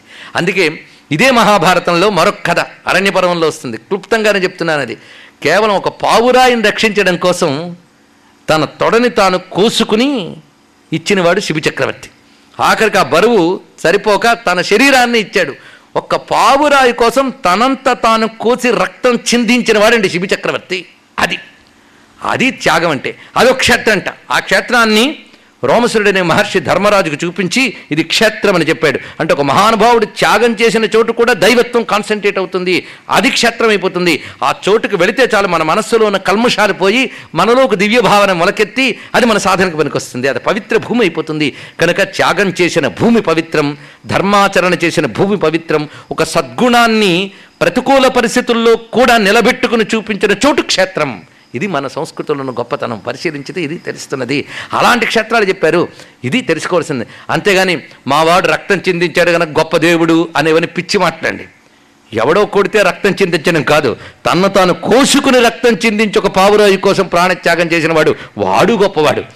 వాడు ఉత్తమ పురుషుడు. వాడు గురించి ఏనాడో మన సంస్కృతిలో చెప్తున్నారు. కనుక రక్తం చిందించిన పవిత్రమూర్తుల రక్తము కథలు మనకేం కొత్త ఏం కాదు. మనకు కావలసినవి ఉన్నాయి. మనకు అర్థం చేసుకోవడం తెలియదు అది ఒక్కటే బాధ. అర్థమైన వాళ్ళకి అర్థమైంది అనుకుంటాను. చాలు. కనుక మనకున్న త్యాగధనులు వీర పురుషుల కాలి కొనగోటికి సరిపోవండి ఏ కథలు కూడాను. కావలసినన్ని ధర్మాలున్న సంస్కృతి మనది. అందుకు ఇందులో పుట్టినవాడు ఎక్కడికి వెళ్ళనక్కర్లేదు అని స్వామి వివేకానంద చెప్పాడు. ఆయన ఒక మాట చెప్పాడు. ఆనాడయ్యా మీ మతాల్ని మీ ధర్మాల్ని మా దగ్గరికి తీసుకురాకండి. మా దగ్గర కావలసినంత ఉంది మురిగిపోతుంది కావలసినంత. మీకు కావాలని మేము ఇస్తాం మీరేదో ఆధునిక అభివృద్ధి అనేది సాధించారేమో అది తీసుకురండి ఇక్కడికి. అప్పుడు మా నుంచి మీకు ఆధ్యాత్మికత వస్తుంది మీ నుంచి మాకు ఆధునిక విజ్ఞానం వస్తుంది. ఇచ్చి పుచ్చుకుని భూమి మీద అందరం క్షేమంగా ఉందామని ఆనాడు స్వామి వివేకానంద చేసిన హెచ్చరిక ఆనాటి స్వాతంత్ర యోధులందరూ పాటించారు కానీ స్వాతంత్రం వచ్చిన నేతల బుద్ధులకు మాత్రం ఎక్కలేదు కనుక మనకి దుస్థితి ఏర్పడింది. ఏ విధంగా ఆధునికత్వాన్ని ఆధ్యాత్మికని సమన్వయించాలి భారతీయతని విదేశాన్ని ఎలాగ సమన్వయించాలో తెలియక మనం ఈ రోజుల్లో మోడర్నైజేషన్ అంటే వెస్టర్నైజేషన్ అనుకుని ఆధునీకరణ అంటే పాశ్చాత్యీకరణ అనుకుని మన అభివృద్ధి పేరుతో నాశనం చేసుకుంటున్నాం సంస్కృతిని. అవునో లేదో మీరు ఆలోచించండి ఇక్కడ. ఇది ఘట్టం ఇక్కడ. కనుకనే త్యాగము ఎంత దివ్య భూమి అవుతుందో ఈ మంచి కథ ద్వారా తెలుసుకున్నాం. ఇలాంటి కథలు చెప్తూ మరొక అద్భుతమైనటువంటి సమాధానం ఒకటి వస్తున్నది. ఇది కొందరికి సాధకులైన వాళ్ళకి పనికొస్తుందని నేను చెప్తూ ఉన్నాను. అటువంటి వాళ్ళు చాలా నిజాయితీగా దీన్ని వినగలరు. అదేమిటంటే స్వామి అసలు పాపం నుంచి బయటపడాలంటే ఏం చేయాలి? అసలు ఈ ప్రశ్న ఎవరికైనా ఉదయిస్తుందా అని ఒక పెద్ద మాట. ఉదయిస్తుంది ఎవరికైనా? తనని తాను శుద్ధి చేసుకునే చూసు శుద్ధి చేసుకోవాలనుకునే వాళ్ళు ఎంతమంది అని ఒక మాట వేశాడు. ప్రతి వాళ్ళు సిద్ధి కోసం తాపత్రయపడే వాళ్ళే కానీ శుద్ధి కోసం తాపత్రయపడేవాళ్ళు ఎంతమంది అంటే దానికి ఒక చక్కని మాట చూపిస్తున్నాడు. అయ్యా తనని తాను శుద్ధి చేసుకోవాలంటే ఏం చేసుకోవాలి? ఎందుకంటే ప్రతివాడు చేయవలసిన పని పొద్దుట్లు లేచిన దగ్గర నుంచి ప్యూరిఫికేషన్ అండి. మనం శుద్ధి చేసుకుంటే సగం రోగాలు పోతాయి. అందుకే ప్రకృతి చికిత్స మొదలైన వాటికి వెళ్తే ముందు ఏం చేస్తారంటే ట్రీట్మెంట్ కాదు ముందు క్లెన్సింగ్ చేస్తారు. అలాగే ముందు నిన్ను నువ్వు శుద్ధి చేసుకో పాపాలు కడుక్కో. చేసిన పాపాలు చాలా ఉంటాయి. అటువంటప్పుడు మీరు ఎన్ని వేదాంతాలు చెప్పినా ఎక్కవు. ఎక్కవ సరికదా విసుగొస్తుంది. లేదా ఒకదాని కూడా అర్థమయ్యే ప్రమాదం ఉన్నది. అందుకు ముందు శుద్ధి కావాలి. ఇంటికి పాలు పోయడానికి వచ్చారనుకోండి పాలవాడు మీరు పాత్ర తీసుకెళ్తారు. ఏ పాత్ర తీసుకెళ్తారు? శుద్ధి చేసిన పాత్రను తీసుకెళ్తారు. లేదా కడిగిన పాత్ర మరోసారి కడుగుతారు. ఎందుకంటే పాలు విరిగిపోకుండా ఉండడం కోసం. చాలా జాగ్రత్త పడతారా లేదా? ఒక పాలు పట్టుకోవడానికే పాత్రను అంత శుద్ధం చేస్తామే. మరి జ్ఞానం పొందడానికి చిత్తం అనే పాత్రను ఎంత శుద్ధి చేసుకున్నామో ఆలోచించండి ఇక్కడ. శుద్ధి చేయాలి. శుద్ధి చేయాలి పాపాలను కడుక్కోవాలి. పాపాలను కడుక్కునే ఉపాయాలు చాలా చాలా చెప్పాడు. అది పెద్ద అధ్యాయం. నిజానికి ఈ అధ్యాయం అంతా మననం చేసుకుని పాటించాలి. అందులో ఒకటి ఏమిటి అంటే మనం తీర్థసేవన దేవతారాధన ఇత్యాదులన్నీ కూడా పాప ప్రక్షాళనకే అందుకే మామ ఉపాత్త దురితక్షయ ద్వారా శ్రీ పరమేశ్వర ప్రీత్యర్థం అంటారు. ముందు పాప ప్రక్షాళన అయితేనే ఏ సిద్ధైనా వస్తుంది.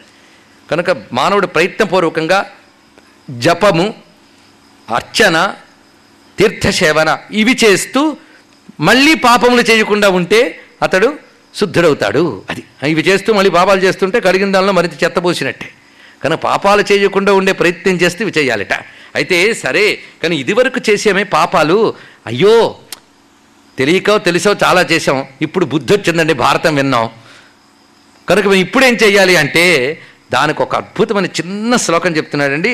అది పనికొస్తుంది ఒక్క చిన్నదే నేను క్లుప్తంగా చెప్తాను ఇది మంచి ప్రక్రియ. పాపం ఎలా పోతుందో చెప్తున్నాడు. చిన్నదే గనక గుర్తుపెట్టుకుందాం.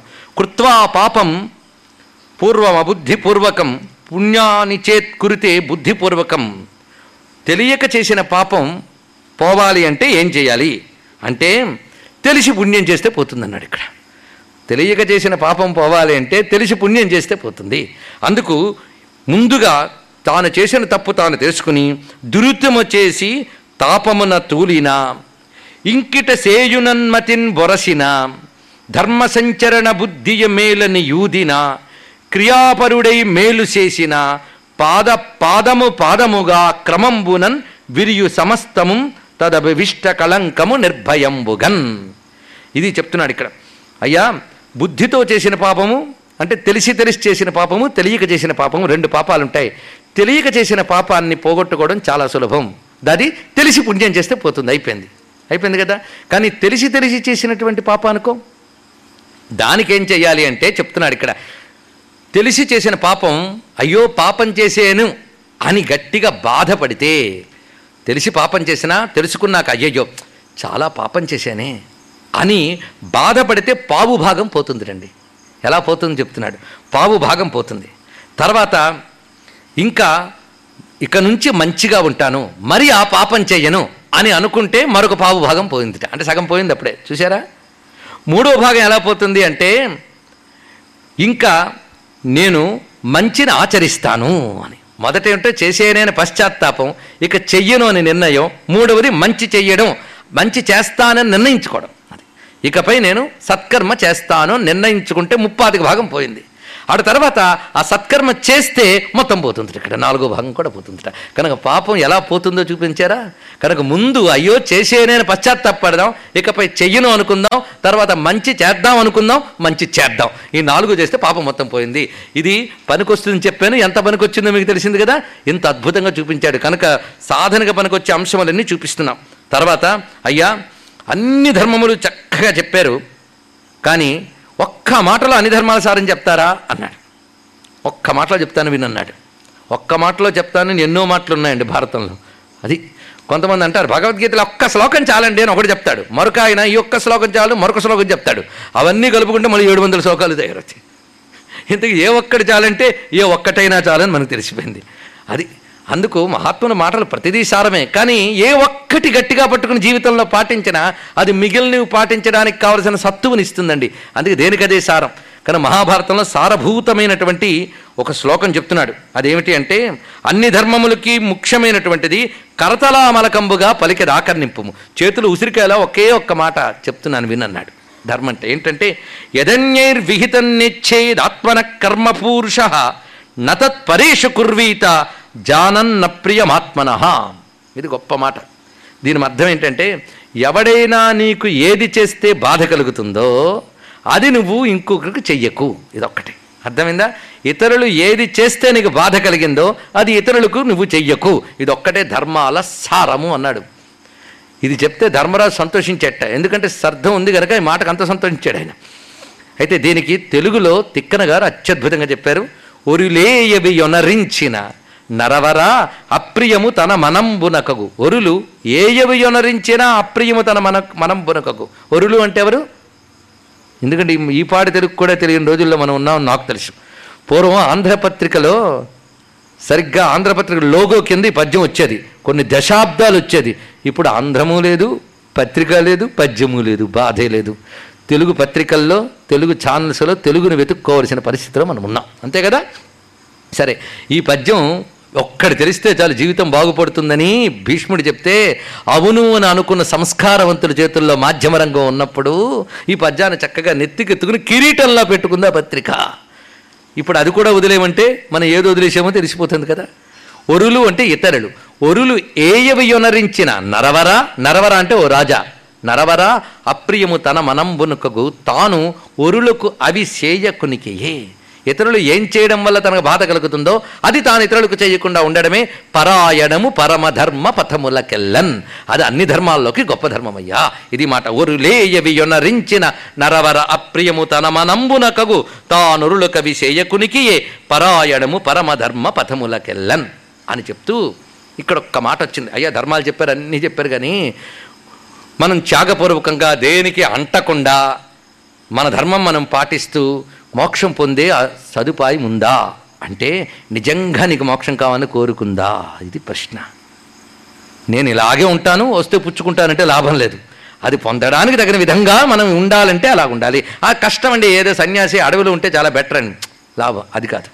అడవిలో నువ్వున్నా సాధించలేవు. నీకు ఆ బుద్ధి ఉండాలి అది చెయ్యాలనే నిష్ఠ ఉండాలి. దానికి కానీ సాధన ఉంటే ఎక్కడున్నా సాధిస్తావు. అందుకు మనం ఎక్కడున్నామనేది ప్రశ్న కాదు మనసు ఎక్కడుందనేది ప్రశ్న. మనసుంటే ఎక్కడైనా సాధించవచ్చు. అది లేకపోతే అడవికి పోయినా సాధించలేరు. అందుకే మీరు మీరు అడవికి వెళ్తే కాస్త బాగుపడతారేమో అని కొంచెం హోప్ పెట్టుకున్నాడు ప్రహ్లాదుడు ముందు. తారు అడవి నుండిట మేలు నిశాచరాగ్రణి అని. ఫస్ట్ సిట్టింగ్లో అదే అన్నాడు. మీరు కొంచెం ఏకాంతంలో ఎప్పుడు ఎప్పుడు ఈ వ్యవహారంలో పడకుండా కొంచెం ఏకాంతంగా వెళ్ళి ఆలోచిస్తే బాగుపడతారేమో అన్నాడు. కొన్ని మీటింగ్లు అయిపోయాక ప్రహ్లాదుడికి ఆ హోప్ కూడా పోయింది. ఈయన ఎక్కడికి వెళ్ళినా బాగుపడింది తెలిసిపోయింది. అందుకే పరులు చెప్పిననైన నిజేచ్ఛనైన ఏమిచ్చిననైన కానలకు ఏగిననైన హరిప్రబోధముల్ అనమాట డెవలప్ అయిపోయాడు ప్రహ్లాదుడు. ఏంటి? ఈయన ఏం చేసినా బాగుపడ్డన్న జ్ఞానం అప్పుడు తెలిసింది ప్రహ్లాదుడికి హిరణ్యకశిపుడి గురించి. ముందు మీరు అడవికి వెళ్తే బాగుపడతారని చెప్పినవాడు మీరు అడవికి వెళ్ళినా బాగుపడరు అని డిసైడ్ చేశాడు అక్కడ. అలాగే మనకి బుద్ధులు మారకపోతే అడవిలోకి వెళ్ళి కూర్చున్నా లాభం లేదు. అక్కడికి వెళ్ళి ఒక పుణ్యాశ్రమం చూపించినా ఇంటికి వెళ్దామా తొందరగా?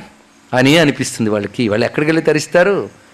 ఒక అద్భుతమైన కథ చెప్తున్నాడు. ఈ కథ నేను ఉన్న సమయంలో చెప్తాను కానీ మీరు తర్వాత ఆలోచించుకోండి. ఈ కథ నేను ముగింపు కథగా చెప్తున్నాను ఎందుకంటే మొత్తం ఏది చెప్పినా అన్నిటి సారభూతంగా ఉన్న కథను ఒకటి చెప్పుకోవాలి. దేనికదే సారం అనిపిస్తున్నప్పటికీ ఈ కథ ఒక అటు వేదాంత జ్ఞానాన్ని ఇటు లౌకికమైన ధర్మాన్ని సమన్వయిస్తుంది. మనం లౌకికంగా ఉంటూనే ఏ విధంగా ప్రవర్తిస్తే మోక్షాన్ని పొందగలము? పైగా ముక్తి పొంది కూడా మనం లోకంలో ఎలా ఉండగలము? ఇదొకటి. ఎందుకంటే భారతీయులు చెప్పే ముక్తి చచ్చిన తర్వాత దొరికేది కాదు. ఇది గుర్తుపెట్టుకోండి. ఇంకా ఎక్కడైనా మీరు చూస్తే ఏమనిపిస్తుందంటే చస్తే పాపాత్ముడు నరకానికి పోతాడు పుణ్యాత్ముడు స్వర్గానికి పోతాడు. ఇంతకు తప్ప మరొక గతి ఉంటుందని ఏ గ్రంథములు మనకు చెప్పవు. ఒక్క భారతీయ హైందవ గ్రంథములు తప్ప. ఇది గుర్తుపెట్టుకోండి. కనుకనే అయితే స్వర్గం లేకపోతే నరకం అని చెప్పకుండా స్వర్గ నరకాలకు అతీతమైన ఒక మహామోక్షం ఒకటి ఉన్నది. అది ఇక్కడే పొందవచ్చు అని చెప్పింది. అది భారతీయ సంస్కృతం గొప్పతనం. ఇంకెక్కడా దొరకదు ఈ మాట. అది గమనించవలసిన ప్రధాన అంశం. అది మీరు చెప్పాలి. ముక్తి అనే కాన్సెప్ట్ ఎక్కడా లేదండి? అయితే నరకం లేదో స్వర్గం అంతే తప్ప మరొకటి లేదు. కానీ ఇక్కడ ఇప్పుడే మీరు తలంచుకుంటే ముక్తి పొంది నిత్యానందంతో ఉంటూ మీరు ఏ శరీరంలో ఉన్నా ఏ ఉపాధిలో ఉన్నా ఏ వర్ణంలో ఉన్నా ఏ ఆశ్రమంలో ఉన్నా ముక్తి పొంది ఇక్కడ ఉండవచ్చు. అందుకే భారతీయ సంస్కృతిలో ఈ మధ్య నేను రాయలసీమలో కొన్ని ప్రాంతాల్లో చూశాను. మన హరిజనులు బడుగు వాళ్ళు అనుకునే అవధూతలు ఎంతమంది ఉంటే వాళ్ళకి మహామహా విప్రులు యాజ్ఞికులు కూడా పాదాభివందనం చేస్తున్నారు. ఎందుకంటే చండాలోస్తు సతుద్విజోస్తు గురురిత్యేషా మనీషా మమ అన్న శంకర భగవత్పాదుని జగద్గురువులా కలిగిన సంస్కృతి మనది. ఇది మర్చిపోవద్దు ఇక్కడ. అందుకు జ్ఞాని అయిన వాడు ఎటువంటి వాడైనా గొప్పవాడే. ఆ విషయాన్ని చెప్తున్న ఒక అద్భుతమైన కథ చూపిస్తున్నాడు. ఒక అరణ్యంలో ఒక మహా తపస్సు ఉన్నట్ట. వాడు బాల్యం నుంచి అడుగుపోయాడు వాడు. అడుగుపోయి మహా తపస్సు చేశాడు. సాధన చేశాడు. చిత్రం ఏంటంటే ఆ తపస్సులో ఒళ్ళు మర్చిపోయేట. మంచి జడలు కట్టేశాయి. ఆ జడల్లో ఒక కొన్ని పిచ్చుకలు గుళ్ళు కట్టేయండి పక్షులు. నిశ్చలంగా కూర్చున్నాడు. పక్షులు గుడి కట్టి తిరుగుతున్నాయి కొంతకాలానికి సమాధి నుంచి బయటకు వచ్చేటప్పటికల్లా కొవ్వకోవలు వినిపిస్తున్నాయట ఎక్కడ అని చూసాడు తన తన తన్నెత్తి మీదే. అవి గూళ్ళు పెట్టుకుని చక్కగా బయటకు వెళ్ళి ఆహారం తీసుకొచ్చి మళ్ళీ ఇందులోకి వచ్చి కూర్చుని చక్కగా తింటూ ఉన్నాయట. ఆహా ఏంటి నా నెత్తి మీద గూడు కట్టాయా? భయపడలేదు. అబ్బా పక్షులు గూడు కట్టినా నిశ్చలంగా ఉండగలిగిన తపస్సు చేశాను కదా అని కొంచెం లేచింది. ఏంటి? అది మీరే చెప్పారు నేను చెప్పక్కర్లే. నేను ఇంత గొప్పవాణ్ణి సిద్ధోస్మీతి మతించక్రే నేను గొప్ప సిద్ధ పురుషుణ్ణి అయిపోయాను అనుకున్నాడు. భగవంతుడు ఎంత గొప్పవాడంటే సాధన చేస్తూ చేస్తూ మనకి ఎక్కడ అహంకారం వస్తే బలి ముట్టుకే పెడతాడండి. ఇక్కడ ఈ సాధకుడు నిరుత్సాహపరచడు. ఇదే గొప్ప సిద్ధి అనుకుని తృప్తి పడిపోకు ఇంకా పైకి రా. అది గురుగారి దయ ఎవరు? పరమేశ్వరుడి దయ. అలా చూపిస్తాడు. సిద్ధోస్మీతి మతించక్రేన గొప్ప సిద్ధుణ్ణి అయిపోయాను. నా అంత గొప్ప నిష్ఠుడు ఎవడున్నాడు? అనగానే ఆకాశవాణి వినబడిందిట. ఏమనంటే నువ్వెప్పుడైనా తులాధారుణ్ణి చూశావా? ఆయన్ని చూసిన తర్వాత మాట్లాడు. ఆయన వారాణసి క్షేత్రంలో ఉంటాడు వెళ్ళన్నది కాశీలో ఉంటాడు. వెంటనే నేను బయలుదేరాడు. ఈయన బయలుదేరినప్పుడు ఈయన జడ ఆ జటాజూటం మధ్యలో పక్షులు ఇవన్నీ బయలుదేరాయి. పైగా ఈయన ఎక్కడికి వెళ్ళినా అవి తిరిగి తిరిగి ఆ జటను పోల్చుకుని వచ్చి కూర్చోగలవు. మనం రెస్ట్ కావాలి కదా వాటికి కూడా వచ్చి కూర్చుంటే అలా ధైర్యడి ఈయన? తిన్నగా కాశీకి చేరుకున్నట్ట వారాణస్య మహాప్రాజ్ఞ. వారణాసి క్షేత్రానికి వెళ్ళాడు. వెళ్ళి తులాధారుడు ఎక్కడుంటాడు అని తెలిసిన వాళ్ళని అడుగుతుంటే వాళ్ళ ఫలానా వీధిలో ఉంటాడు ఫలానా వీధిలో మూడో ఇల్లు వెళ్ళండి అన్నట్టు. ఈయన ఏమనుకున్నా అంటే తులాధారు అంటే ఒక పెద్ద గంగా తీరంలో ఆశ్రమం వేసుకుని నాకంటే మరింత ఎక్కువ గడ్డము జటాజుటము పెంచుకుని కూర్చుని అలా సమాధిలో ఉంటాడేమో అని పిక్చర్ వేసుకుంటున్నాడు మనస్సులో. ఊహ.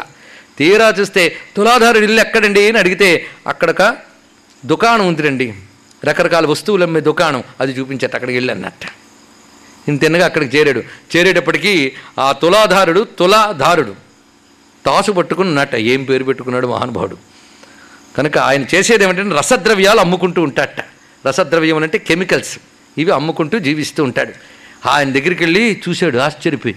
ఇతడు గురించి ఆకాశవాణి చెప్పింది నేను పొరపాటు విన్నానేమో అంటే రారా కూర్చో. ఎంత గొప్పవాడవయ్యా. తలలో పక్షులు గూడు కడుతున్నా అంత గొప్పగా తపస్సు చేసిన మహాత్ముడు వాడంటే ఈ కథ అంతా ఈయన గారికి ఎలా తెలిసయ్యా? అనుకున్నట్ట. నేను తపవనిష్ఠుడిని ఇవన్నీ ఈయనకి ఎలా తెలుసు? ఇంత జ్ఞానం ఎక్కడి నుంచి వచ్చింది? తమరు చేస్తున్న తపస్సు ఏమిటి? తమ దగ్గర ఏమైనా కొత్త కొత్త మంత్రాలు ఉన్నాయా లేదా శాకిని ఢాకిని లాంటి ఏదైనా క్షుద్ర విద్యలు ఉన్నాయా కర్ణపిశాతులు ఉన్నాయా కొంచెం చెప్తారంటే మీరు అనుకునేవి నాకు లేవన్నట్టు. మరి ఏమిటి చేస్తుంటామంటే పొద్దుట్లో నుంచి వ్యాపారం చేసుకుంటుంటాను అదే నా సాధన అన్నట్టు. అంటే వ్యాపారం చేసిన వాళ్ళందరూ యోగులా అనుకోవద్దు. యోగంతో వ్యాపారం చేశారు కానీ వ్యాపారం వల్ల యోగం రాలేదు ఇక్కడ. నా పని ఏమిటంటే విలుచుట అమ్ముట.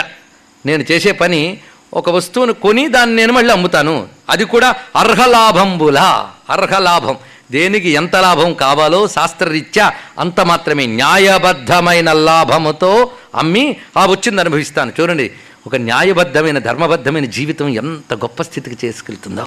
కనుక ఇలా ఉంటే గొప్ప స్థితిలో ఉంటాం. గొప్ప స్థితిలో ఉన్నవాళ్ళు ఇలా ఉంటారు. రెండూ ఇక్కడ అన్వయించుకోవాల్సింది. కనుక ఇలాంటి కథలే మన సమాజానికి అందించవలసిన అవసరం ఉన్నది. ఇవాళ న్యూస్ చూస్తుంటే మీకు తెలిసి ఉంటుంది. ఆఖరికి ప్రజలు తినే పంటలకు అవసరమైన ఎరువుల్ని దొంగగా అమ్ముతున్న వాళ్ళ మీద రైడ్ చేశారట. అసలు వాళ్ళకి ఆ బుద్ధి ఎలా పుట్టింది? అలాంటి బుద్ధులు పుట్టకుండా ముందు బుద్ధుల్ని సంస్కరించుకోవడానికి ఇలాంటి కథలు ప్రతి దుకాణంలో పంచితే చాలా బాగుంటుందని నా ఆశ. అవునారు ఏం చెప్తున్నాడు చూడండి. అర్హలాభంబులు అనుభవింతు. వలయదు వంచన. నాకు వంచన అనేది తెలుసు సుమా ఇక్కడ ఈ త్రాసుందే ఇదే నా మనస్సు అన్నాడు. ఈ త్రాసు ఎంత సమబుద్ధితో ఉంటుందో నేను అన్నిట్లోనూ ఇలాగే ఉంటాను అన్నాడు సమం. ఆ సమబుద్ధి బ్యాలెన్స్ సమత్వం యోగముచ్యతే అనే భగవద్గీత వాక్యానికి ఒక ప్రత్యక్ష ఉదాహరణ అండి మహానుభావుడు. అంత దగ్గర చూపిస్తున్నారు. పైగా ఇంతవరకు అతను చేస్తున్న వ్యాపారంలో ఎలా ఉంటాడో చెప్పాడు. ఇక జీవితం ఎలా ఉంది?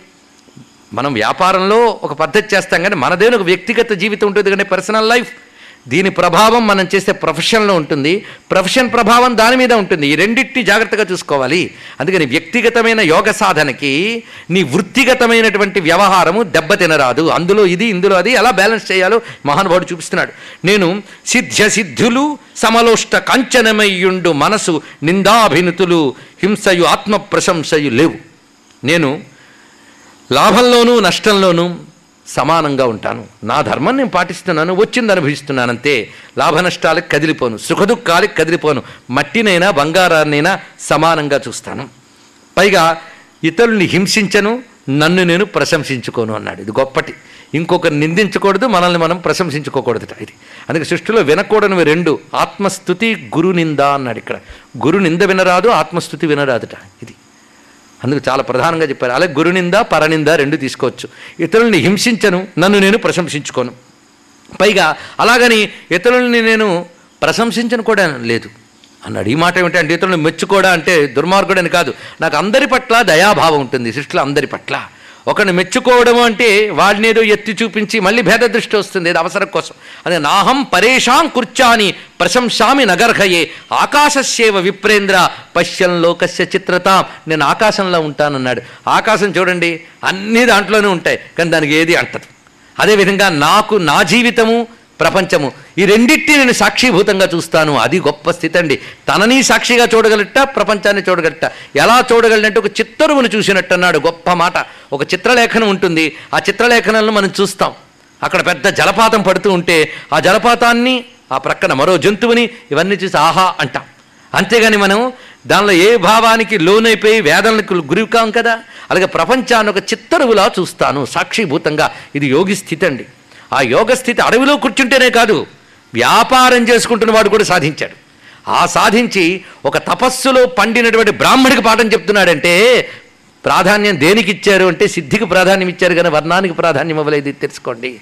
అందుకే ఎవడి ధర్మం వాడు పాటిస్తూ యోగంలో ఉంటే వాడు పూజ్యుడవుతాడు. అది ఇక్కడ వివరించి చూపిస్తున్నారు. పైగా నేను చేసే యజ్ఞం ఏంటో తెలుసా? సత్యయాగము చేస్తాను. నేను ఎప్పుడు సత్యయాగం? సత్యం అంటే చెప్పుకున్నాం కదా కల్లా కపటం లేని బ్రతుకు. అది అదే సత్యమనే యజ్ఞం చేస్తాను. ఆ యజ్ఞానికి దక్షిణ ఏమిటో తెలుసా? అభయ దక్షిణ అభయమే దక్షిణ అన్నాడు. కానీ నేను ఎప్పుడు అభయం? అంటే నా వల్ల ఎవరికి భయం ఉండదు ఒకరి వల్ల నాకు భయం లేదు. ఎప్పుడు ఏమైపోతుందని భయం లేదు. ఎందుకంటే సృష్టిలో భయం అన్నిటికంటే వికారం అండి దైవీ గుణాల్లోకెల్లా గొప్ప గుణం ఏంటంటే అభయం. ఇదిగో అందుకే భగవద్గీతలో దైవాసుర సంపద్ విభాగ యోగం చూడండి. మొట్టమొదటి అభయం సత్వ సంశుద్ధి అభయం ముందు చెప్పిన గుణం. అందుకు భయపడకూడదు. భగవంతుడు దొరకాలి అంటే ముందు ఉండవలసిన లక్షణం భయం లేకుండా ఉండడం. రేపు ఏమైపోతుందో ఎల్లుండి ఏమైపోతుందో తర్వాత ఏమైపోతుందో అనవసరం నీకు. ఎందుకంటే సర్వం భగవంతుడైనప్పుడు దేనికి భయపడతా నువ్వు? భయపడకన్నాడని పొగరగా తిరగమని కాదు కాదు ఇక్కడ అర్థం. భయం ఉంటే ఆనందం ఉండదండి. ఒక కవి చెప్తాడు వరద కంటే ముందు భయం పెనువరదలాగా వచ్చిందన్నాడు చాలా గొప్ప మాటది. వరద వచ్చిందో లేదు కానీ భయం ముందు వచ్చి- దానికంటే ముందు వచ్చేసిందిట. కనుకనే భయం చాలా దుర్గుణం. అందుకే ప్రహ్లాదుడి గురించి నారదుడు చెప్తూ నిర్భీకుండు ప్రశస్త భాగవతుడు నిర్వైరి భగవంతుడు కావాలనుకునే వాళ్ళకి ముందు తెలుసుకోవాల్సిందనే భయాన్ని పక్కన పెట్టేయాలి. దేని గురించి భయపడకూడదు. కానీ అభయం ఈ గుణం నాకు. అదే అభయమనే దక్షిణంతో కూడిన సత్యమనే యజ్ఞాన్ని నేను చేస్తూ ఉంటాను. నేను భోగాన్ని కోరను యశస్సును కోరను. నేను ఎప్పుడూ నిత్యానంద స్థితిలోనే ఉంటాను. నాకు భయం అనేది లేదు. అలాగే సుఖదుఖాలను సమానంగా భావిస్తూ ఉంటాను. ఇది సమత్వం సుమ. పైగా ఎవరికైనా మేలు చేస్తే అబ్బా చాలా మేలు చేసే నేను ఎప్పుడూ అనుకోను. కొంతమందికి పాపం ఇంత మేలు చేస్తాడు అంత చాటించుకుంటాడు. కానీ మేలు చేసినా చేసేయని అనుకోను. ఇక హింసించాలని బుద్ధి అంతకంటే పుట్టదు నాకు. అందుకే సమబుద్ధి సమత ఎన్నండు నాకు. నేను ఎప్పుడు సమబుద్ధి సమత మరువను సుమా. పైగా లోకం బెల్లనునే చిత్రాకారముగాగ చూతు అట్లగుట మనం వేకార్యంబున్ తగులదు. నా మనస్సు దేనికి అంటుకోదు? అన్నిటిని చూస్తూ ఉంటుంది సాక్షిభూతంగా. ఇక్కడ నా మనస్సు ఎలా ఉంటుందంటే కోకన దళాంబు బిందు గుణమొనరంగన్ తామరాకు మీద నీటి బొట్టులా ఉంటాను సుమా. ఇలా ఉండ్రా నాయనా అని భగవద్గీతలో కృష్ణ పరమాత్మ చెప్పాడు అర్జునుడికి. పద్మపత్రం ఇవాంభస ఆ మాట ఇక్కడ. తామరాకు మీద నీటి బొట్టులా నీటి బొట్టు ఎక్కడుందంటే తామరాకు మీద ఉంది కానీ అంటుకోలేదు. అలాగే వాడు ప్రపంచంలోనూ ఉంటాడు కానీ దేనికి అంటాడు? ఈ మాట. భగవద్గీత సారమంతా ఇందులో కనబడుతోంది. భగవద్గీత భారతానికి శాంతి ఇన్నాళ్ళ భారత యజ్ఞానికి ఈ కథ శాంతి అవుతుందని ఆ గీతోపదేశం అంతా ఈ ప్రాక్టికల్గా చూపించిన యోగిని తీసుకుని మనం చూపించుకుంటున్నాం ఇక్కడ. పైగా తపములును యజ్ఞములు నీవు ధర్మములుగా పలుకవేతివి. ఈ మాట వినగానే అన్నట్ట నువ్వు ధర్మం గురించి నేను అడిగితే ఇవన్నీ చెప్పావు కానీ తపస్సు చేయడం ముక్కు మూసుకోవడం జపం చేయడం ఇవేవి ధర్మాలుగా నువ్వు చెప్పలేదేం ఇదేమిటి ధర్మంగా చెప్పు? యజ్ఞయాగాలు ధర్మాలుగా చెప్పలేదేమి? అంటే ఇక్కడ గొప్ప మాట అంటున్నాడు అయ్యా తపస్సు యజ్ఞములు యాగములు అంటే మనల్ని మనం అఠించు కూర్చోవడం మాత్రమే కాదు సుమా. మనోనిగ్రహంతో కూర్చుని సమబుద్ధి కలిగి ఉండడము. దేనికి అంటకుండా ఉండడాని కోసం సాధన చేయడమే తపస్సు. అంతకుమించి తపస్సు కాదు. అంతేగాని ప్రపంచం వీటన్నిటికీ అతీతులమైపోతూ మనం నిగ్రహించుకుని ముక్కు మూసుకుని ఎన్నెన్నో జపాలు మాలలు అవి కాదయ్యా అనే విషయాన్ని ఇక్కడ చెప్తున్నాడు ఈయన. అయితే అలాగనే మానీయమని కాదు వెంటనే అంటాట నువ్వు యజ్ఞాలు అక్కర్లేదు యాగాలు అక్కర్లేదు అంటున్నావు నాస్తికుల్లాగా ఉంది నీ మాట అంటాడండి. నిజానికి తిక్కన గారు చాలా క్లుప్తం చేశారు కానీ మూలంలో పెద్ద కథ ఇది నిజానికి. దీనికి ఇది భగవద్గీత అంత గ్రంథం ఇది. తిక్కన గారు కొంత క్లుప్తం చేస్తే నేను మరింత క్లుప్తం చేస్తున్నాను ఇక్కడ. ఎందుకంటే మీతో పాటు నేను వాచి చూసుకుంటున్నాను కనుక అంతేకాదు నేను తిక్కన గారు చెప్పిన మాట తీసుకుంటున్నాను అటు వ్యాస మూలంలో తీసుకుంటాను రెండింటిని కలబోస్తున్నా మళ్ళీ అందుకే ఏరి చెప్పడం జరుగుతుంది ఇక్కడ. పైగా నిత్య తృప్తి అనేది గొప్పది ఉంటుందయ్యా అని ఎప్పుడు తృప్తిగా ఉన్నవాడికి ఇంకా ఏదో చెయ్యాలనే తపన ఎందుకు ఉంటుంది నా ధర్మం నేను పాటిస్తూ ఉన్నాను.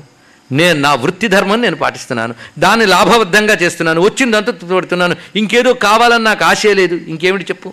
పైగా నిత్య తృప్తుడై సత్యయజ్ఞం చేసేవాడు వాడు కూడా భగవంతుడిని నమస్కరించుతూ హింసలేని యజ్ఞం చేస్తే భగవంతుడు సంతోషిస్తాడు. చాలా గొప్ప మాట చెప్పాడు.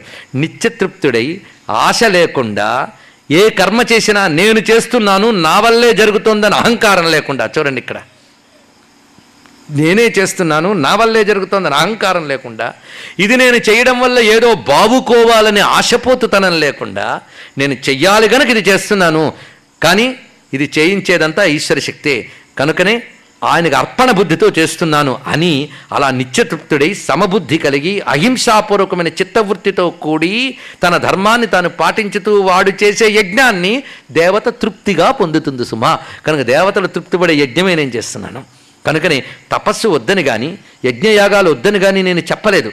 ఇటువంటి బుద్ధితో నువ్వు అవి చేయగలిగితే అది కూడా నిన్ను తరింపజేస్తుంది. ఆ ఆ భావన కావాలి. అంతేగాని నేను చేశాను. నా వల్ల జరిగింది. నేను ఎంతవాడిని అయ్యాననే అహంకారం ఎంతటి వాడికి వచ్చినా మంచిది కాదు సుమ. అయితే ఇవన్నీ కూడా నీకు చెప్పాలని కూడా లేదు. చెప్తే మళ్ళీ నా గొప్ప నేను చెప్పుకున్నట్టుంది కదా ఆత్మప్రశంస అయిపోతుంది. కానీ నిన్ను ఇక్కడికి రమ్మని ఎవరు ప్రేరేపించారో నీకు అవి చెప్పమని నన్ను వారే ప్రేరేపించారు. అంతేగాని నా గొప్ప నేను చెప్పుకోలేదన్నాడు. చాలా గొప్ప మాట. అంటే ఏదో ప్రేరణ అక్కడ వెనకాల ఉన్నదనమాట పైగా ఇంకో మాట చెప్తున్నాను చూడయ్యా.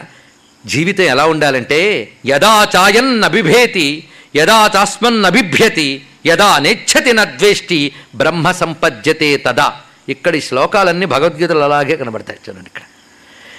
ఎవడి వల్ల ప్రపంచానికి భయం ఉండదో ప్రపంచం వల్ల ఎవడికి భయం ఉండదో వాడు మాత్రమే పరబ్రహ్మమును పొందగలడు. ఎవడు పరబ్రహ్మాన్ని పొందగలడు? మనం పొందగలమా లేదా దీన్ని బట్టి తెలిసిపోతుంది. మనం ఆ స్థితిలో ఉన్నామా?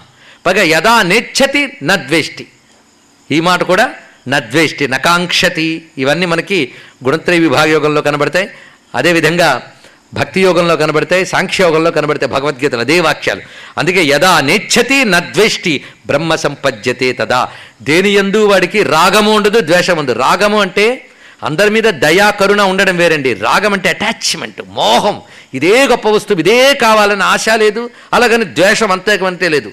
కొంతమందికి రాగం వద్దయ్యా అంటే ద్వేషం తెచ్చుకుంటారు అదొకటి. రెండూ ప్రమాదమే. కనుక రాగము లేదు ద్వేషము లేదు. వాడు మాత్రమే బ్రహ్మమును పొందుతాడు. యదా నకురుతే భావం సర్వభూతేషు పాపకం. ఏ ప్రాణికోటి పట్ల కూడా పాప భావన లేనివాడు మాత్రమే బ్రహ్మమును పొందుతాడు. కానీ ఏ పని నువ్వు చేసినా ఇంకొకరికి హింస బాధ అనేది ఉండరాదు. ఇది చాలా ముఖ్యమైన అంశం. అంటే కర్మణ మనసా వాచ. త్రికరణాలతో ఏ పని చేసినా అది ధర్మ విరుద్ధముగా ఉండకూడదు ఇతరుల్ని బాధించరాదు. కనుక పాపపూర్వకమైన కర్మ మనసుతో చెయ్యకు చేతతో చెయ్యకు మాటతో చెయ్యకు అలా ఎవడైతే జీవిస్తాడో వాడు మాత్రమే బ్రహ్మమును పొందుతాడు. కనుక నా మోక్షం వస్తుందా లేదా అంటే ఎవడో చెప్పక్కర్లేదు జోస్యం. నా జాతకం తెచ్చానండి నాకు ఈ జన్మలో మోక్షం వస్తుందా లేదు చెప్పండి. జాతకం తీసి పక్కన పడేయండి. జాతకం చెప్తుంది ఆ మోక్షం మన బతుకు తీరు చెప్తుంది మోక్షం వస్తుందా లేదో. మన ఈ స్థితిలో ఉన్నామా? లేమా? తెచ్చుకోవడానికి ప్రయత్నించాలంతే ఆ స్థితి తెచ్చుకోవడానికి ప్రయత్నించాలి. ఆ స్థితి తెచ్చుకోగానే వెళ్ళి హిమాలయ పర్వతాల కొండల కొల్ల మీద కూర్చోడు. వాడు మళ్ళాగే మనతోనూ తిరగచ్చు. ఎందరు యోగులు మనతో పాటు మళ్ళాగే తిరుగుతూ ఏ పేరు ప్రఖ్యాతులు ఆశించకుండా ఉన్నారో మనకేం తెలుసు? కొందరు యోగులని బోర్డులు పెట్టుకుని ఎంత భోగులుగా ఉన్నారో మనకేం తెలుసు? కానీ బోర్డులు యూనిఫారాలు యోగులకు లేవు. కల్టు లేదు. అది తెలుసుకోవాల్సింది. దాన్ని భారత ఆదర్శంగా చూపిస్తుంది. అందుకే నతే యజ్ఞేష్వాత్మసువా ఫలం పశ్యంతి కించన. శంకమాన ఫలం యజ్ఞే ఏ యజేరన్ కథంచన.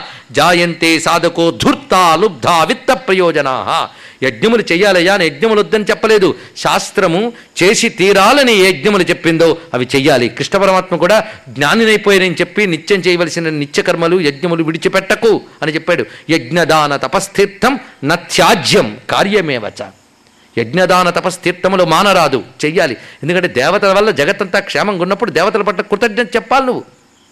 అది అహంకార రహితంగాను ఆశారహితంగాను శ్రద్ధాపూర్వకంగా చేయాలి ఇక్కడ పెడుతున్నాడు. శ్రద్ధ అనే గొప్ప మాట. ఇది నిజానికి శ్రద్ధా సూక్తము అని చెప్పవచ్చు. అంత గొప్ప మాట చెప్తున్నాడు. శ్రద్ధ. దీనికే మనకి శ్రద్ధాత్రయ విభాగ యోగం ప్రత్యేకంగా చెప్పాడు మహానుభావుడు ఇక్కడ.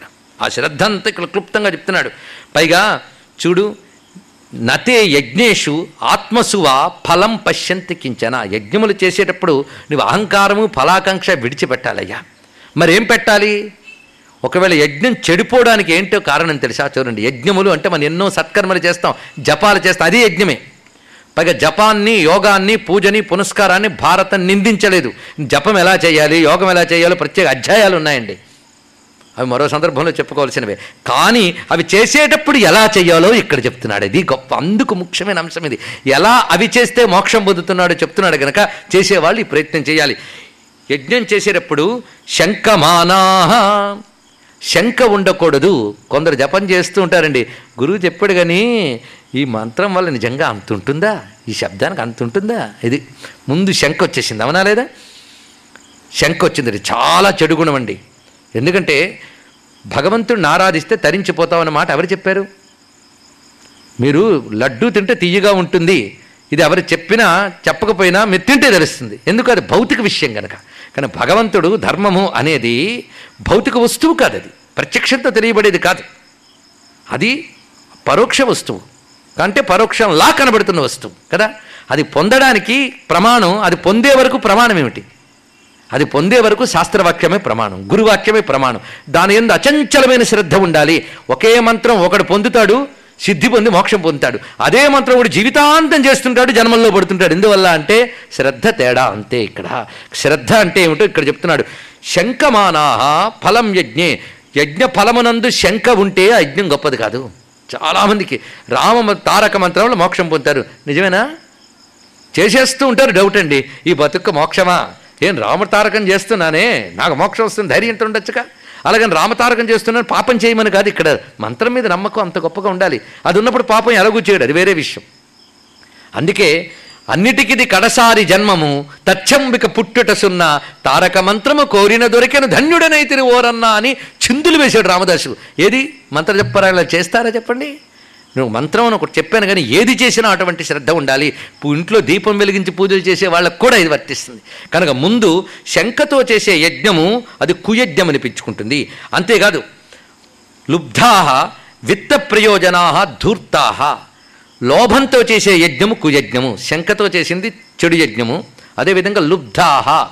చాలామంది పుణ్యం వస్తుందని దానము. దానం కూడా యజ్ఞంలో భాగమేనండి. సత్కర్మ. పుణ్యం వస్తుందని దానమో లేక పూజో పునస్కారాలు చేస్తూ అక్కడ లుబ్ధత్వం చూపిస్తారు. సత్యనావ్రతానికి పనికొచ్చేది "ఆ, అది ఈ మాత్రం చెంబు చాలండి ఈ మాత్రం వస్త్రం చాలండి దేవుడికి కదా దేవుడికి స్పెషల్గా ఉంటాయండి బట్టలు. నాసిరకంవి పనికిరానివి అవి సెలెక్ట్ చేసి వీడు తెస్తాడు వీడికి. ఎందుకంటే లుబ్ధాహ ఇది దేనివల్ల వచ్చింది? ముందు శంఖ శంఖ వల్ల లుబ్ధత్వం వస్తుంది అవునా లేదా? కనుక భగవత్ సంబంధమైనటువంటి యజ్ఞాల్లో లుబ్ధత్వం అనేది అంత భయంకరమైనది. ఎక్కువ డబ్బు ఖర్చు పెట్టమని చెప్పలేదండి యజ్ఞాలకి. నువ్వు చెయ్యగలిగినంత నిష్కపటంగా యథాశక్తి చేయాలి. ఇది ఇక్కడ అర్థం.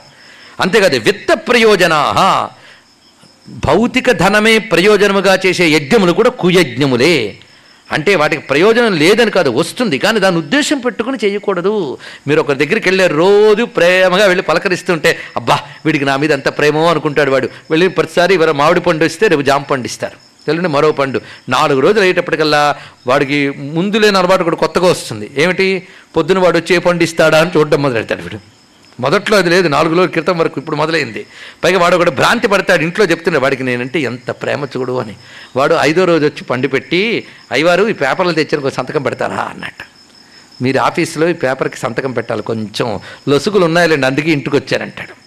అంటే ఇన్నాళ్ళు నువ్వు పండు తీసుకొచ్చి చూపించిన ప్రేమంతా దీనికా నాయనా? అనిపిస్తుందా లేదా? ఇక్కడ ఒక వ్యక్తికే నువ్వు చూపించిన ప్రేమలో కపటం కనబడితే చీ అనిపించిందే. నిష్కపట స్వరూపుడైన భగవంతుడి దగ్గర ఎలా ఉండాలి ఒకటి ఆలోచించాలి. అందుకే విత్త ప్రయోజనా విత్తమే ప్రయోజనముగా కలిగిన యజ్ఞములు ధూర్తాహ మూర్ఖులు. ధూర్తులంటే మూర్ఖులు వాళ్ళు బాధిస్తారు కూడా. ఏ అలా ఎందుకంటే చేయకూడదు? ఇలాగే చేయాలా? శాస్త్రం చెప్పినట్టు చేయాలా? ఇలా చేయకూడదా? ఇదో మాట. ఇలా అని కనుక శంక ఉండకూడదు ధూర్తత్వం ఉండకూడదు లుబ్ధత్వం ఉండకూడదు విత్త ప్రయోజనంతో ఉండకూడదు యజ్ఞం అనేది. ఇలాగ యజ్ఞములు తపస్సులు చేయగలిగితే అహంకారం లేకుండా వాడు మాత్రమే పరమసిద్ధిని పొందగలడు. ఆ సిద్ధి పొందక కూడా ఇవి చేస్తున్నా వాడు బంధింపబడ్డు. ఇంత చక్కగా చెప్పాడండి ఇక్కడ. స్పష్టమైంది కదా మీకు? అయిన వెంటనే ఇంకో మాట అంటాడు. చూడు నేను చెప్పాను గనక గొప్ప అనకు. ఇవాళేదో ఎందుకంటే అడిగేవాడికి చెప్పేవాడికి అడిగేవాడికి చెప్పేవాడు లోకువ అదొకటి ఉన్నది చెప్పేవాడికి అడిగేవాడు లోకువ ఉన్నది. ఎవడికి ఎవడు లోకువ అనేది ఎవరి అనుభవం వాళ్ళది. ఒక్కొక్కప్పుడు మాకు రెండూ దొరుకుతూ ఉంటాయి. అడిగేవాడికి చెప్పేవాడు లోకుగా కనబడుతూ ఉంటాడు. ఒక్కొక్కప్పుడు చెప్పేవాడికి అడిగేవాడు లోకుగా కనబడుతుంటాడు. ఇప్పుడు ఏదుందో? కనుక ఈ రెండు ఎందుకు? నేను చెప్పాను కనుక ఇది నిజమని నేను చెప్పను. ఇంకెవరినైనా పెద్దవాళ్ళని కొంచెం అడుగుతావా? నేను చెప్పింది నిజం అవునో కాదో అన్నట్టండి ఇక్కడ. చుట్టూ చూశాడు. ఇక్కడ ఎవరు పెద్దవాళ్ళు ఉన్నారేంటి? నువ్వు చెప్తే వెళ్తాను. ఎవరిని వె అడక్కు. నీ నెత్తి మీద ఏదో పిచ్చుకలు ఉన్నాయని అన్నావు కదా వాటిని కొంచెం పిలిచి అడుగుతావా? అన్నట్టండి ఇక్కడ. నీ పిచ్చుకలు చెప్తాయా? అడుగు చూడు. నేను పెద్దవాళ్ళు అనగానే ఒకటి తెలిసిపోయింది కదా. తులాధారుడు తాసు వేసి కూర్చున్నవాడు కూడా పెద్దవాడు అని ఇప్పుడు తెలిసినప్పుడు పక్షులు మాత్రం పెద్దవి కావా? అడుగు చూడన్నట్ట వెంటనే చేతులు చాచి వస్తారా? అని పిలిచేటండి. ఆ జడలోంచి బయటకు వచ్చేట పక్షులు. మంచి బంగారు రంగుతో మెరిసిపోతున్న బంగారు పిచ్చుకలు. చేతుల్లోకి వస్తే తీసుకున్నాడు. ఇదిగో ఈయన చెప్తున్నవన్నీ నిజమేనా? అన్నట్ట. అనగానే అవి ఒక్కసారి తేజోమయ రూపాలతో కనబడి నువ్వు ఏ ధర్మాన్ని ఆచరిస్తున్నావో ఆ ధర్మానికి సంబంధించిన దేవతలం మేము. నీ ధర్మము ఇంకా పురోగమించాలి నీలో ఉన్నటువంటి అజ్ఞాన రూపమైనటువంటి ప్రవృత్తి తొలగాలి నిన్ను కనికరించాలి అని ధర్మదేవత నియమించగా నీకు శిక్షణనివ్వడానికై మేము వచ్చాము అంతేకాదు నువ్వు ఆకాశవాణి పలికిందన్నావు నీ నెత్తి మీద కూర్చుని మేమే పలికామది. తులాధారుడి దగ్గరికి రమ్మనమని ఆయనకి ప్రేరేపించాం. చూసారా కానీ మేమెవరము? ధర్మదేవత కనుక ధర్మదేవత పంపినటువంటి వాళ్ళం అని చెప్తూ వీరు చెప్పినది ముఖ్యముగా సత్యములు. కనుకనే ఇంతటికి సారం ఒక్కడ చెప్తున్నాను. సృష్టిలో ఎవరు ఏ పని చేసినా శ్రద్ధతో చేయాలి. కనుక శ్రద్ధయే. శ్రద్ధ లేకుండా ఏది చేసినా దెబ్బతింటారు. అజ్ఞశ్చ అశ్రద్ధధానశ్చ సంశయాత్మ వినశ్యతి అని ఒక మాట. అలాగే శ్రద్ధావాన్ లభతే జ్ఞానం తత్పర సంయతేంద్రియ జ్ఞానం లద్వా పరాం శాంతిం అచిరేణ అధిగచ్చది అందుకు నాయన గుర్తుపెట్టుకో అహింసతో కూడిన కర్మ మాత్రమే ఇహానికి కానీ పరానికి కానీ పనికొస్తుంది. అండ్ నువ్వు ఏ కర్మ చేసినా అది శాస్త్రవిహితమైన చేస్తూ దానితో ఇంకొకరిని హింసించరాదు ఇది ఒకటి ముఖ్యం. పైగా శ్రద్ధ కానీ దెబ్బతింటే ఆ కర్మ నిన్ను దెబ్బతీస్తుంది అన్నాడు. కర్మ దెబ్బతింటుందే కాదు శ్రద్ధ లేని కర్మ నిన్ను దెబ్బతీస్తుంది కూడా. కనుకనే సమానాం శ్రద్ధధానానాం సం సంయతానాం సుచేతసాం కుర్వత యజ్ఞ ఇచ్చేవ నయజ్ఞో జాతు నిశ్యత సమబుద్ధి కలవాళ్ళు అంటే సుఖదుఖాలు ఎందు సమబుద్ధి కలవాళ్ళు అలాగే శ్రద్ధ కలవారు కొందరు అంటారు మృక్కిన వరమీని వేల్పు విడువంగ వలయు అని. ఇవన్నీ లౌకిక మాట్లాడి శాస్త్రం ఒప్పుకోదు. నువ్వేదో ప్రయోజనం ఆశించేవి కనుక భగవంతుడిని తీర్చలేదు కనుక ఈ దేవుణ్ణి మార్చేసి మరో దానిలోకి వెళ్ళిపోదాం. ఇలాంటి భ్రష్టులు అందరూ కనిపిస్తుంటారు మనకి. కానీ నువ్వు నిజంగా శ్రద్ధతో చేసేటప్పుడు అలాంటి ఉండదు. సమబుద్ధి ఉంటుంది. అందుకే సమబుద్ధి శ్రద్ధ సంయతానాం నిగ్రహ శక్తి. నిగ్రహ శక్తి లేని వాడికి ఆధ్యాత్మికతలో ఎంట్రీ టికెట్ కూడా లేదు గుర్తుపెట్టుకోండి. వాడి ఎంట్రన్స్ పరీక్షలోనే దెబ్బతింటాడు ఇంద్రియ నిగ్రహం లేని వాడికి ఆధ్యాత్మ రంగంలో ఒక్క మెట్టు కూడా పైకి వెళ్ళలేదు గుర్తుపెట్టుకోండి ఇంకా. అది లేనప్పుడు ఏం కబుర్ల లాభం ఉంది అందుకే సమానాం శ్రద్ధధానానాం సంయతానాం సుచేతసాం. నిర్మలమైన మనస్సు కలవారు. వీరు చేసిన యజ్ఞములే ఉత్తమ యజ్ఞములు అనిపించుకుంటాయి. కనుక శ్రద్ధకి పేరేమిటంటే వైవస్వతి అని పేరున్నది. శ్రద్ధ సూర్యస్య దుహిత సూర్యుని పుత్రిక అని చెప్పట. ఎందుకంటే మీకు నాకు కనబడుతున్న ప్రత్యక్ష పరమేశ్వరుడు సూర్యుడు. సమస్త జ్ఞానము ఆయన పుంజీభూతమై ఉన్నది. సూర్యభగవాన్ని చూసినప్పుడు ఒక్కడు గుర్తుపెట్టుకోండి వేదాల్లో ఉన్న ఏడు కోట్ల మంత్రముల తేజస్సు ముద్ద కట్టి సూర్యమండలంట. శృతి నికర ఘనీభావ రూప సమింధే అని శాస్త్రం చెప్తున్నది. శృతి నికర ఘనీభావ రూప సమింధే త్రయీమయాయ త్రిగుణాత్మధారిణే. సమస్త వేదమంత రహస్యములు ఆ రూపంలో ఉన్నాయి. అవేంటో మన కంటికి తెలియబడవు. అన్నీ ఉన్నాయి ఇందులో. ఆ శక్తే మనల్ని రక్షిస్తోంది. ఇది గ్రహించితే ఆ సూర్యుని యొక్క పుత్రికటి శ్రద్ధాదేవి. అందుకు శ్రద్ధ ఉండడం మంచిదే. కానీ శ్రద్ధ రావాలంటే అనేక జన్మల పుణ్యాలు ఉండాలి. మనకు శ్రద్ధ కలగట్లేదు అనిపిస్తే ఏం చేయాలో తెలుసా? అలాంటి శ్రద్ధని ఇమ్మని అమ్మవారిని ప్రార్థించాలటండి. ఎందుకంటే శ్రద్ధ దేవి స్వరూపం ఇది అందుకే యాదేవి సర్వభూతేషు శ్రద్ధారూపేణ సంస్థిత. నమస్తస్యై నమస్తస్యై నమస్తస్యై నమో నమ. వేదంలో శ్రద్ధా సూక్తమునుంది తెలివితేటలు లేకపోతే మేధాసూక్తం చదువుతారు సంపద లేకపోతే శ్రీ సూక్తం చదువుతారు మంచి శాస్త్ర విషయంపై శ్రద్ధ లేకపోతే శ్రద్ధాసూక్తం చదువుతారు ఇక్కడ. మీరు ఇన్ని చెప్పారు కానీ మాకు శ్రద్ధ కలగట్లేదండి కనుక ఒకటి నిర్ణయించుకున్నాం. ఇకపై మీరు ధర్మాలు చెప్తే వినం. అవి ఎవడు చెప్తారు కథలు కాకరకాయలు చెప్పారు ధర్మాలు చెప్తే మా భయం కలుగుతుంది రేపటి నుండి. మీరు ఇలా చెప్తే ఎలాగా? కనుక కొందరికి శాస్త్రము శ్రద్ధ వేదాంతం చెప్తే గొప్ప కోపం ఉండే అలాంటి వాళ్ళని కూడా నేను చూశాను చాలామందికి. అందుకే చెప్తున్నాను ఇక్కడ. ఉంటాయి. అలాగా విడిచిపెట్టమని చెప్పడం కాదు. ఇక్కడ మళ్ళీ ఓపిస్తున్నాడు అది కావాలంటే అశ్రద్ధని మన భగవంతుడు ప్రార్థించాను కనీసం. అయితే ఆ ప్రార్థనైనా శ్రద్ధతో చేయండి. అప్పుడు పూర్తి శ్రద్ధ నిత్య జీవితంలో ఇస్తాడు పరమాత్మ. అందుకే ఇక్కడ సమానం శ్రద్ధదానం కనుక శ్రద్ధాదేవిని మన సూర్యమండలంలో అమ్మవారి రూపంగా భావన చేయాలి. అందుకే స్వాహ స్వధా శృతి మేధా శృతి స్మృతి అనుత్తమ ఇవన్నిట్లో ఆ తల్లి శ్రద్ధారూపంతో మనకు కనబడుతున్నది. అందుకే శ్రద్ధాం. అనే మాట మీకు లలిత లక్ష్మి అష్టోత్తర శతనామాల్లో ఉన్నది చూడండి. శ్రద్ధాదేవి లక్ష్మీదేవి అనగా జగదంబ యొక్క స్వరూపం అమ్మ లలితాదేవి యొక్క రూపమే శ్రద్ధ. అందుకే శ్రద్ధ వైవస్వతి శేయం సూర్యస్య దుహిత. ఈ శ్రద్ధకి మరొక రెండు పేర్లు ఉన్నాయట సావిత్రి ప్రసవిత్రి చ బహిర్వాంగ్మనసీ తత. ఈవిడికి సావిత్రి ప్రసవిత్రి వైవస్వతి అని మూడు పేర్లు ఉన్నాయి శ్రద్ధకి. ఈ మూడు పేర్లు కలిగిన శ్రద్ధని మనం పాటించాలి. ఇప్పుడు చెప్పినదంతా కూడా బ్రహ్మగీత అని చెప్పబడుతుంది. ఎందుకంటే ఇవి ఎవరు చెప్తున్నారు ఈ మాటలు? పక్షులు చెప్తున్నాయి. పక్షులు చెప్తున్నాయి. సృష్టికర్త అయిన ప్రజాపతి దేవతల్ని ఋషుల్ని ఉద్దేశించి చెప్పిన మాటలు ఇవి గనక వీటికి బ్రహ్మగీతలు అని పేరున్నది. అంటూ ఒక మాట చెప్పాడు. శుచేరశ్రద్ధధానస్య శ్రద్ధధానస్య చాసుచే దేవా విత్తమమన్యంత సదృశం యజ్ఞకర్మణి. గొప్ప మాట చెప్పాడు. ఎవరైతే శుచులము పవిత్రులము అనుకుని శ్రద్ధ లేకుండా సాధన చేస్తారో ఆ సాధన నిష్ఫలము. శ్రద్ధ కలిగిన వాడు శుచి లేకుండా చేసినా అది సఫలము. ఇది గొప్ప మాట చెప్పాడు. కనుక శుచి కంటే గొప్ప ప్రాధాన్యం దేనికి ఇచ్చాడు శ్రద్ధకి ఇచ్చాడు ఇక్కడ అలాగని దొరికింది కదా అని శుచి విడిచిపెట్టమని కాదుండాయి కొంతమంది ఇలా పట్టుకుంటూ ఉంటారు. ఎందుకంటే తల్లి పిల్లాడికి చెప్తుంది భోజనం చేయడం ప్రధానం కాదు నాయనా చదువుకోవాలి అని. వెంటనే వాడు భోజనం మానేసి సాధించేట తల్లిని. నువ్వే చెప్పావుగా అన్నం తినద్దని? మూర్ఖుడా నేను అన్నం తినద్దని చెప్పలేదు చదువుకోమని చెప్పాను. అందుకే నువ్వే అన్నావు కానీ అన్నం తినడం మనిషి తల్లి నడిపిస్తాడు వాడు. కనుక ఇక్కడ అర్థం ఏంటంటే శుచి పాటించాలి. అది కూడా శ్రద్ధలో భాగమే శాస్త్రమే చెప్పింది. కానీ శ్రద్ధను విడిచిపెట్టి అవే పట్టు కూర్చుని ఇదిగో ఒకడికి పదిసార్లు కడుగుట వాటికి విరుద్ధం వస్తే కోపగించుకునుట ఇవి కాదు ఇక్కడ. పాటించాలి. అంతే. మనం ఉదయం లేచి పళ్ళు తోముకుంటాం. చక్కగా తోముకోవాలి. అంతేగాని ఆ పళ్ళు తోముకోవడం గురించి రాత్రి నుంచి టెన్షన్ పడుతూ పొద్దున్న ఎలా తోముకుంటామని ఏకాగ్ర దృష్టితో తోముకోనక్కర్లేదు. తోముకోవడం జాగ్రత్తగా చేస్తే చాలు. కనుక ఇవన్నీ అంతే. ట్రైన్కి రిజర్వేషన్ చేసుకోవడం మంచి వ్యర్థ చేసుకోవడం చక్కగా పడుకోవడం తప్పులేదు. హాయిగానే వెళ్ళొచ్చు. అదే సూచి అంటే. కానీ లక్ష్యం మీద నిష్ఠ ఉండాలి. తప్పకుండా గమ్యానికి చేరగలి. ఇన్ని ఏర్పాటు చేసుకుని అక్కడ అన్ని పూజలు చేసుకుంటూ మధ్య మధ్యలో ఇది జరుగుతుందో లేదో? ఏదో ఉన్నారని చెప్పారు పెద్దవాళ్ళని చేస్తున్నాం కానీ ఏమిటో? చాలామంది అంటుంటారు. ఇంత చేస్తున్నాం కానీ ఏమిటో? అలాగే ఉంది బతుకు. అసలు ఇవన్నీ ఉన్నాయంటారా? ఏంటి? ఎనభై ఏళ్ళు ఒంటుకొచ్చే రోజు పూజలు చేస్తూ ఉంటారు. మళ్ళీ ఇవన్నీ ఉన్నాయంటారు అని అడుగుతుంటారు. ఇంకేం చెప్తాను చూడండి వాళ్ళకి. కనుక ఈ మాట శుచేహే అశ్రద్ధదానస్య శ్రద్ధదానస్య చాశుచేహే ఈ మాట చెప్పాడు ఇక్కడ. పైగా ఇంకో మాట చెప్తున్నాను వినవయ్యా. మంచి వేద విజ్ఞాని అయినప్పటికీ లోభి అయితే వాడు చేసిన యజ్ఞం మంచిది కాదు. అదేవిధంగా గొప్ప దానశీలి అయినా వాడు వడ్డీ వ్యాపారి అయితే వాడు చేసిన దానం వృద్ధి గొప్పది కాదన్నాడు ఇక్కడ. ఏం మాట? వదాన్యస్య వార్ధుషే అన్నమాట వేశాడు. నా మీద ఎవ్వరు కోపగించుకోవద్దండి. వ్యాసుడి మీదకి వస్తే వ్యాసుడి మీద కోపం మంచిది కాదు. కనుకనే నా మీద కోపం వద్దు. అది కనుక మన మీద మనం జాగ్రత్త పడ్డానికి స్వామి చెప్తున్నాడు ఇక్కడ. శ్రద్ధాపూతం వధాన్యస్య హతమశ్రద్ధయేతరత్.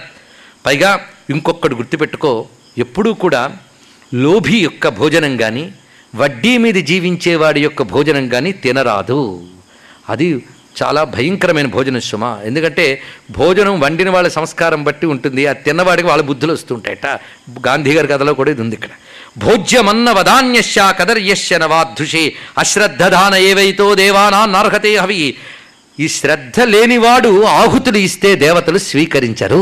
గొప్ప మాట శ్రద్ధ కలిగిన వాడు ఆహుతులు ఇస్తే తీసుకుంటాడు. అందుకే శ్రద్ధ కలిగిన వాడికి మడి తెడి తెలియకపోయినా ఎంగిలి మాంసం ముక్కలు ఇచ్చినా వచ్చి మురి తీసుకున్నాడు శివుడు.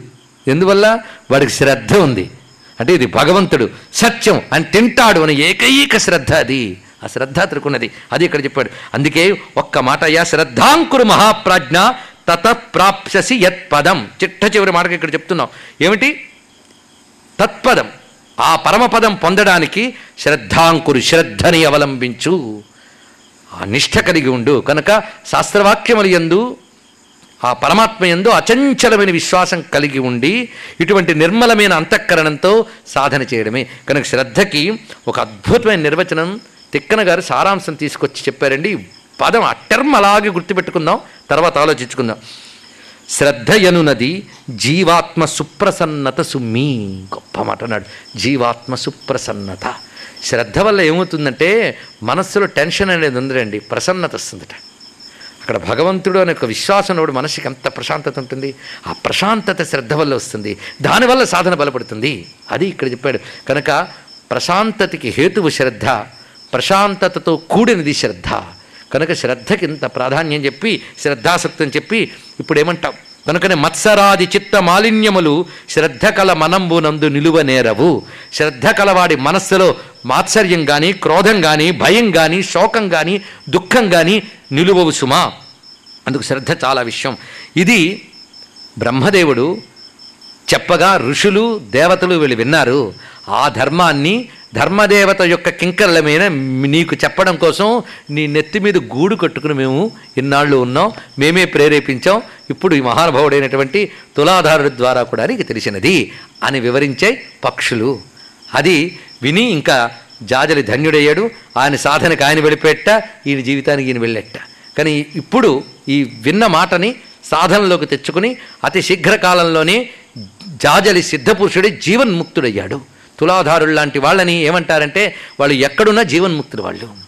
అది తన దానిలో తాను ఉంటూనే శ్రద్ధ కలిగి ఎలా ఉండాలి అనేది చక్కగా చేసి చూపించాడు. ఈ ఒక్క కథ భగవద్గీత చూపించినటువంటి యోగి ఎలా ఉంటాడు అనడానికి ఒక ఉదాహరణప్రాయంగా ఉన్నది గనక ఈరోజు మనం సమస్త భగవద్గీత సారం మహాభారతం సారం రెండూ చూపిస్తూ జీవితంలో ఆధ్యాత్మికత ఎలా ఉండాలి ఎలా ఉంటుంది అది ప్రాక్టికల్ అవునా కాదా అనే దాని గురించి ప్రాక్టికల్గా ఒక కథను మనం తీసుకుని ఇంత అద్భుతంగా చెప్పాడు భీష్మ పితామహుడు దీన్ని పొంది మనశ్శాంతి పొందాడు ధర్మరాజు. ఆ శ్రద్ధ కలిగిన ధర్మరాజుకి పరమాత్మ సద్గతిని కలిగించాడు. ఇది మనకి మహాభారతం చూపిస్తున్నటువంటి ధర్మ సారమంతా కూడా ఈరోజు మనం ఈ జాజలి తులాధారుడు అనే కథలో మనం చెప్పుకున్నాం. ఇటువంటి ఈ కథతో మనం ముగించుకుంటూ అటువంటి శ్రద్ధాపూర్వకమైనటువంటి నిష్ఠ కలిగిన స్వధర్మ పాలనతో కూడిన భగవద్భక్తి మనకు కలిగించాలి మన బుద్ధికి కలిగించాలని అమ్మవారిని ప్రార్థన చేసుకుందాం. అందుకే శ్రద్ధతో కూడిన స్వధర్మముకు కట్టుబడిన భగవద్భక్తితో కూడిన ప్రవృత్తి మన బుద్ధికి కలిగించాలి భగవానుడు అని మనం ప్రార్థన చేసుకుందాం. ఈ ప్రార్థనే అసలు కోరుకోవలసింది. అందుకు నారాయణుడికి నమస్కారం చేసుకుంటూ నాకు ఈ భాగ్యం కల్పించి ఈ ఏడు రోజుల పాటు నా బుద్ధి పరిమితి మేరకు మా గురువులు మా తండ్రి గారు మహా గురువు నాకు. వారు వీరందరూ కలిగించినటువంటి సంస్కారము వారి యొక్క దీవెనల వల్ల ఆ పరమేశ్వరుని యొక్క కటాక్ష వీక్షణాల వల్ల నా బుద్ధి పరిమితి ఎంత అందుకోగలిగానో అంత అందుకుని భగవత్ స్వరూపులైన మీ అందరి ముందు తెలియజేస్తూ మీకు చెప్తున్న మిషతో నాకు నేను మననం చేసుకుని సాధనలో మరింత పురోగమించడానికి నారాయణుడు అనుగ్రహించాడు అని నేను భావన చేస్తూ ఉన్నాను. భగవత్ స్వరూపులైన మీ అందరూ నాకు ఈ అవకాశం కల్పన చేశారు. మహాభారత మహాయజ్ఞానికి నా మాటలతో ముగింపు కలిగిస్తూ నాపై స్నేహంతో మంచి అవకాశం ఇచ్చినటువంటి ఈ నిర్వాహకులకు నేను ప్రత్యేకంగా కృతజ్ఞతలు చెప్తున్నాను. అయితే ఈరోజు నా ఉపన్యాసపు ఆఖరి రోజు మాత్రమే కాకుండా అరవై ఆరు రోజుల మహాభారత యజ్ఞానికి సంపూర్ణమైన స్వస్తి కలుగుతున్న రోజు. మరి ఇంత గొప్ప యజ్ఞం ఉన్నది అంటే ఇందులో పాల్గొన్న ఈ క్షణంలో పాల్గొన్న మనమందరం ధన్యులం. పైగా నా ముందు చెప్పిన వాళ్ళందరూ ఒక్కొక్కరు మహామహా పండితులు. వారి తర్వాత నేను చెప్పడం చేత వాళ్ళు వేసిన ఒక సులభమైన మార్గం వల్ల నేను మరింత సులభంగా వచ్చి మీ అందరి గురించి చెప్పడం జరిగింది. ఇటువంటి మహాభారతంలో ఒక్క శ్లోకం చెప్పుకున్నా ధన్యులమైపోతాం. అలాంటిది చెప్పి ధన్యులమయ్యాం. అందుకు ఆ నారాయణ స్మరణ చేసుకుని ఇంతటికీ యజ్ఞానికంతటికీ ఎవరైతే మూలమో వారిని పిలుచుకొని కృతజ్ఞత ప్రకటించడం అనే ఒక ధర్మాన్ని మనం చూపించుకోవాలి. కనుక నా తరపు నుంచి నా ప్రవచనానికి చివరి మాట నేను చెప్పేస్తున్నాను. తర్వాత కార్యక్రమం ఇంకా ఉన్నదిట. యజ్ఞం పూర్తవుతుంది కదా మీరు చూద్దరు కానీ ఇంత యజ్ఞం చేసిన యజమాని ఒకరు ఉన్నారు. యజమాని అంటే యజ్ఞం నిర్వహించిన పెద్ద అని అర్థం. అనేక మంది ఋత్విక్కుల్ని పిలిపించి చేయించారు యజ్ఞాన్ని. ఈ యజ్ఞం చాలా గొప్పది. హింస లేని యజ్ఞం శ్రద్ధ కలిగిన యజ్ఞం భగవత్ప్రీతితో కూడిన యజ్ఞం. ఎలా చేయాలో అలా చెప్పాడు అలా చేసిన యజ్ఞం. ఇంతకంటే జ్ఞాన యజ్ఞం మరొకటి ఏముంటుంది? ఇంత అద్భుతమైన భారత జ్ఞాన యజ్ఞాన్ని పూనుకు నిర్వహింపజేసినటువంటి ఈ క్షేత్రాన్నంతటి నైమిషారణ్యమంత పవిత్రంగా చేసినటువంటి మా ఆత్మీయులు డాక్టర్ మల్లెన్ కృష్ణారావు గారిని మీ అందరి కరతాళ ధ్వనుల మధ్య వేదిక మీదకి రమ్మంటున్నా. పైగా చాలామంది మీ ఉపన్యాసం ఎక్కడండి అంటే నేను తణుకులో తణుకులో అని చెప్తూ వచ్చాను నాకు. ఉండ్రాజవరంలో నేను స్ఫురించలే. నేను మాత్రం తణుకు ఉండ్రాజవరం అంతా కలిపి ఒకటే అనుకున్నాను. తణుకులో కొందరు అలాగే అనుకుని వచ్చారు కాదనం. కానీ నేను ఎటొచ్చినా నాపై ఆత్మీయతతో నన్ను అనుసరిస్తూ నాకు తోడుగా ఉంటూ విజ్ఞులైన వాళ్ళు మంచి మార్గంలో ఉంటూ చక్కటి కర్మయోగులుగా ఉంటూ జ్ఞానం ఎంత లోతుగా చెప్పినా గ్రహించగలిగేటువంటి లోతైన హృదయాలు మంచి మనస్సులు మంచి గంధం లాంటి సంస్కారం కలిగినటువంటి ఆత్మీయులు నాకు ఈ తణుకులు నేను సంపాదించుకున్నాను. వారిలో ఎవరి పేరు ముందు వెనక చెప్పినప్పటికీ అందరూ ఒకటే. ఒకరు డాక్టర్ రామబ్రహ్మం గారు అలాగే మన సుభద్రమ్మ గారు రామచంద్ర గారు ఆ దంపతులు ఆ తర్వాత మీ ఊళ్ళో మహాపండితులై కూడా అనేక మంది పండితులతో స్నేహభావంతో వారందరినీ తణుకు తీసుకువస్తూ ఒక మహాజ్ఞాన నది సంగమ క్షేత్రంగా చేసినటువంటి ఆత్మీయులు పండితులు స్వయంగా గొప్ప వక్త శ్రీ సుశర్మ గారు వారి యొక్క స్నేహాన్ని నేను మర్చిపోలేను. ఇక మీరందరూ కృతజ్ఞత చెప్పారు కానీ నేను చెప్పకూడదు అది అది శ్రీ కడియాల కామశాస్త్రి గారి కుటుంబం. ఎందుకంటే వారితో ఉన్న ఆత్మీయత నేను కుటుంబ సభ్యుడిని అయిపోయాను. సొంత కుటుంబం గురించి కృతజ్ఞత చెప్పుకోకూడదు కనుక చెప్పట్లేదు నేను. చెప్పనంటూనే చెప్పాను. సర్వం కృష్ణ చరణ అరవింద అర్పణమస్తు యజమాని మీదకి రమ్మంటున్నాం. ఇక నా స్వస్తి నేను చెప్పేస్తాను. తర్వాత కార్యక్రమం వాళ్ళు చూసుకుంటారు. స్వస్తి ప్రజాభ్య పరిపాలయంతాం న్యాయేన మార్గేణ మహిం మహిషా గోబ్రాహ్మణిభ్య శుభమస్తు నిత్యం లోకా సమస్తా సుఖనో భవంతు. కాళీ వర్షతు వజ్జన్య పృథివీ సస్యశాలిని. దేశోయం క్షోభరహితో బ్రాహ్మణా సంతు నిర్భయా. అపుత్రా పుత్రణశ్శంతు సంతు పౌత్రిణ. అధనా సధనా సంతు జీవంతు శరదాంశతం మంగళం కోసలేంద్రాయ మహనీయ గుణాత్మనే. చక్రవర్తి తనూజాయ సర్వభౌమాయ మంగళం వేద వేదాంత వేద్యాయ. మేఘశ్యామలముత్తయే పుంసాం మోహన రూపాయ పుణ్యశ్లోకాయ మంగళం.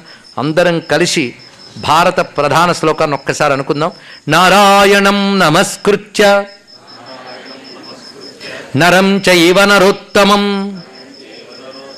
దేవీం సరస్వతీం వ్యాసం. తతో జయముదీరయేత్. శ్రీకృష్ణాయ వాసుదేవాయ నారాయణాయ నమ. శ్రీవ్యాసదేవాయ నమ. స్వస్తి. నమ పార్వతీపతయే హర హర మహాదేవ. గురువుగారి శ్రీమతి గారైన పుష్మ గారిని వేదిక మీదకు రావాల్సిందిగా కోరుచున్నాం. ఈ మధ్య ఎండి ఎండి జనరల్ మెడిసిన్లో మెడిసిన్లో థియరీలో స్టేట్ ఫస్ట్ వచ్చిన మా సోదర సమానురాలు మా డాక్టర్ సార్ కుమార్తె అయిన ఎడ్లపల్లి హత్తి గారిని కూడా వేదిక మీదకి రావాల్సిందిగా కోరుచున్నాను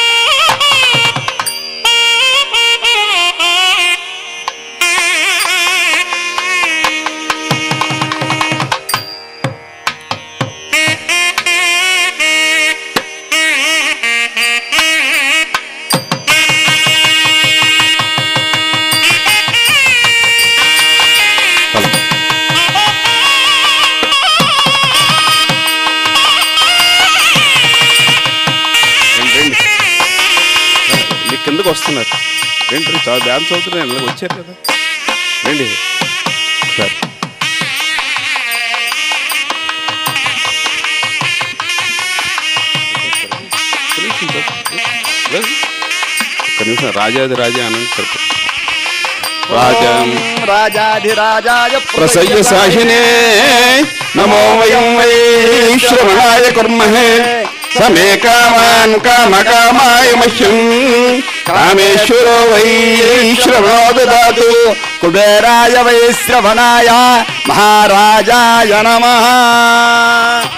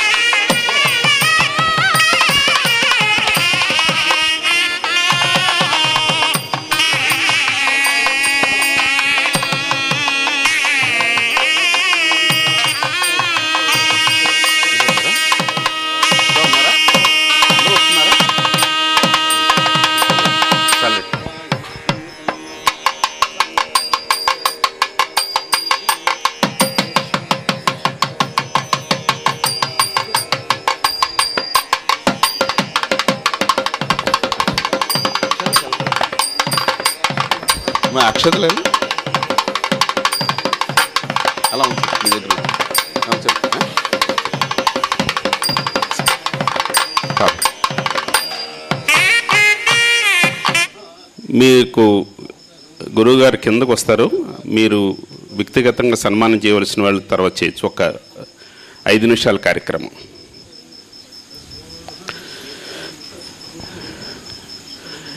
బ్రహ్మశ్రీ సామవేదం శర్మ శర్మ గారికి వారి ధర్మపత్నిటువంటి శ్రీమతి పుష్పలత గారికి.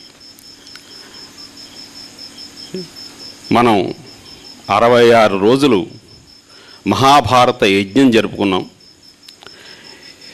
అసలు యజ్ఞం గురించి కానీ ఒక వేదాంత విషయం గురించి కానీ ఒక ధార్మిక విషయం గురించి కానీ ఇవాళ చెప్పాలి అంటే మన ఆంధ్రప్రదేశ్లో మన అదృష్టం మనకందరికీ బాగా ఆత్మీయులు బాగా తెలిసినటువంటి వారు అయినటువంటి బ్రహ్మ శ్రీ సామవేదం షణ్ముఖ శర్మ గారు అగ్రస్థానంలో ఉన్నారు అని చెప్పడానికి ఏమాత్రం సందేహం లేదు. ఇక నాకు మల్లిని కృష్ణరావు గారు వారు ఈ యజ్ఞం చేయడానికి ప్రారంభించే సమయంలో కూడా నాకు తెలియజేశారు. అందరూ కూడా మల్లిని కృష్ణారావు గారు చేస్తున్న కార్యక్రమాలు ఎలా ఉన్నాయి ఏమిటి అనేది అందరికీ విదితమైన విషయమే. ఒక మాట చెప్పాలి. ఈ వారం రోజుల్లోనూ మనం ఒక్కొక్కరి గురించి గతంలో పండితులు ఇక్కడ ఉపన్యాసం చెప్పినప్పుడు వారి గురించి కొద్దిగా చెప్పుకున్నాం ఇక్కడ ఈ వారం రోజుల నుంచి భారతంలో మంచి కథలు అనేటువంటి విషయం దగ్గర బ్రహ్మశ్రీ సామవేదం షణ్ముఖ శర్మ గారు అనేకమైనటువంటి అద్భుతమైనటువంటి కథలు విన్న కథలైనప్పటికీ కూడా అందులో కొత్తదనం మనకు కనిపించింది. అటువంటి అనేక విశేషాలను మనకి తెలియజేశారు. నాకు మల్లిని కృష్ణరావు గారు సామవేదం షణ్ముఖ శర్మ గారిని చూడగానే ఆయన మాట వినగానే అని చెప్పి తెలుగులో కొన్ని మాటలు చెప్పారు. ఏమిటంటేది సంస్కృతంలో. సామవేదం షణ్ముఖ శర్మారు. అచతరు వదనో బ్రహ్మ. దిబాహు అపరో హరి అపాలలోచన శంభు భగవాన్ షణ్ముఖ శర్మ అని మల్లిని కృష్ణరావు గారు ఆయనకు తోచింది అటువంటి గొప్ప వ్యక్తి. వ్యాసుడు నోటు నుంచి ఆ మాటలు వచ్చాయా అన్నట్టుగా మనకి ఆ మాటలు అలా వినిపించాయి. ఈ సందర్భంగా ఇంతటి మహాయజ్ఞం చేసిన తర్వాత మల్లిన కృష్ణరావు గారు పొగడతలకు ఇష్టపడరు. అందరికీ తెలిసిన విషయమే. కానీ ఇంతటి మహాయజ్ఞం తర్వాత ఒక మహానుభావుడి చేత ఆశీర్వచనం పొందాలి. అంటే యజ్ఞానికి అందరికీ ఒక బ్రహ్మగా మనం సామవేదం షణ్ముఖ శర్మ గారిని భావిస్తూ ఆయన యొక్క ఆశీస్సులు మన మల్లిని కృష్ణారావు గారికి ఆయన వ్యక్తిగతంగా చూస్తే ఆయన ఒక్కడే మహాభారతం కానీ లేకపోతే ఇతిహాసాలన్నీ చెప్పగల శక్ చెప్పించుకోగల శక్తి సామర్థ్యాన్ని ఉన్నాయి. ఒక్కడే వినగల సమర్థత ఉంది. అలా కాకుండా శుభ ఎలక్ట్రానిక్స్లో పనిచేసేటువంటి తన ఉద్యోగులందరికీ కూడా అలాగే చుట్టుపక్కల గ్రామాల్లో ఉండేటువంటి వారందరికీ కూడా ఈ మంచి విషయాలు వినిపింపజేయాలి అనే విశాలమైనటువంటి దృష్టితో ఈ కార్యక్రమాలన్నీ కూడా ఈ అరవై ఆరు రోజులు కూడా ఈ విధంగా ఏర్పాటు చేశారు. అందుచేత ఒక మహానుభావుడు అని అనగానే మీకు అందరికీ తెలుసు. ఎవరో ఆయన గురించి చెప్పాను. బ్రహ్మశ్రీ సామవేదం షణ్ముఖ శర్మ గారు ఆశీపూర్వకమైనటువంటి ఆశీర్వచనమే. ఈ ఆశీర్వచనం చేసేటప్పుడు ఆ శుభ ఎలక్ట్రానిక్స్ సంబంధించినటువంటి పిల్లలు ఇక్కడ ఉన్నారు దీంతో పాటుగా రెండు రంగాల్లో డాక్టర్ మల్లిని కృష్ణరావు గారు ప్రావీణ్యులు. ఒకటి వైద్య రంగం రెండోది ఇక్కడ ఉన్నటువంటి పారిశ్రామిక రంగం. ఈ పారిశ్రామిక రంగానికి చెందినటువంటి పెద్దలు డాక్టర్ మల్లిన కృష్ణారావు గారికి ఆత్మీయులైనటువంటి శ్రీ మల్లిన రామచంద్రరావు గారిని అలాగే వైద్య వృత్తిలో ప్రావీణ్యులైనటువంటి పెద్దలు డాక్టర్ తాతిన రామబ్రహ్మం గారిని కూడా వారు ఆశీర్వదించడానికి వేదిక మీకు రావాల్సిందిగా ఆహ్వానిస్తున్నాను. మల్లిన కృష్ణరావు గారి గురించి ఒక మాట చెప్తారు. ఆయన మహాకవులు కాబట్టి షణ్ముఖ శర్మ గారు పద్యంలో చెప్తారు. డాక్టర్ మల్లిన రామ్ కృష్ణరావు గారు ఒక వ్యక్తిత్వం ఏంటంటే నేను వివరించిన పద్యాన్ని చదివేస్తానంతే ఏమీ గర్వం లేనటువంటి వ్యక్తి. ఇప్పటికీ కూడా ఆయన ఎంతో ఎంతో వివేకైనప్పటికీ కూడా ఎంతో భక్తితో శ్రద్ధతో ఈ కార్యక్రమాలు నిర్వహించారు. దాంతో ఆయన ఏమీ నిగర్వి. అటువంటి గొప్ప వ్యక్తి మనసున మాయలేదు మరి మాటల తీరది ఎంచి చూడగా అనయము గోస్తని ఫలరసామృత సార సమానమిందునన్. ఇంతకన్నా గొప్ప విషయం ఏంటంటే వినయ పథానువర్తన వినయ పథానువర్తన వివేకము కలిగిన కృష్ణరాయ ఓ జననుత. రెండు ముందుకు రండి. భవ్య వంశజుల సద్గుణ సంపద మిము చేరగా. ఇప్పుడు ఆ పిల్లలు పిల్లలు మేము మా మేము చెప్తే వినరండి మా డాక్టర్ గారు మా యజమానిగా. మా పిల్లల తరఫున షణ్ముఖ శర్మ గారు సన్మానం చేస్తున్నారు అనమాట రెండమ్మ మీరు కూడా ఉండండి. శుభ ఎలక్ట్రానిక్స్ పిల్లల తరఫున డాక్టర్ మల్లెల కృష్ణరావు గారికి వారు సన్మానం చేస్తున్నారు. అక్షతలు ఇవ్వండి.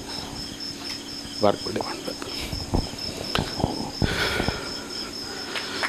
శతమానం భవతు సదాయు పురుషస్య తేంద్ర ఆయుష్యేవేంద్రియే ప్ర అక్షతలు ఇవ్వండి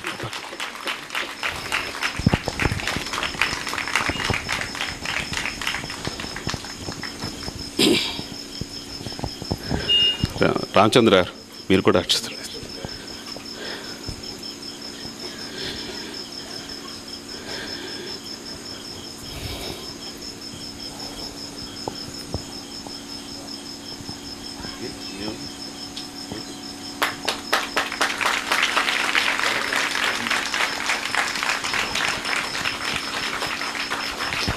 ఇలా కుమార్ గారు కూడా చాలా ఆనందించి ఉండేవారు.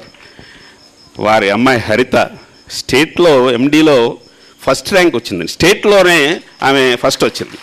వారి అభినందనీయురాలు. నేను ఇంతకు ముందే చెప్పాను వారికి ఈ మహాభారత ఈ సందర్భంగానే ఈ జరుగుతున్న సందర్భంగానే అమెరికాలో మనవడు కూడా జన్మించడం ఈ మహాభారత యుద్ధం యొక్క ఫలితంగా నేను కూడా వారికి చెప్తున్నాను. మీరు రామచంద్ర మీరు కూడా అక్షతలు ఇవ్వండి అమ్మా. పాపం రామచంద్ర ముందుకు రండి ముందుకు రావాలి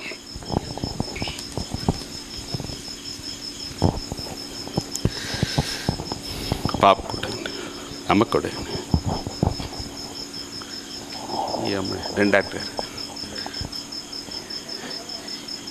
ఈ అమ్మాయి మా విద్యార్థిని కూడా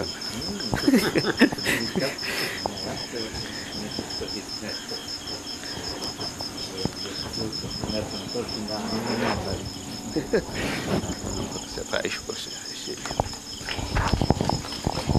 ఇంకా ఒక్కసారి బ్రహ్మశ్రీ సన్మూహ శర్మ గారిని అభినందించి తప్పదు. ఆయన నిన్ననే నాకు నీలకంఠేశ్వర శతకం ఇచ్చారు.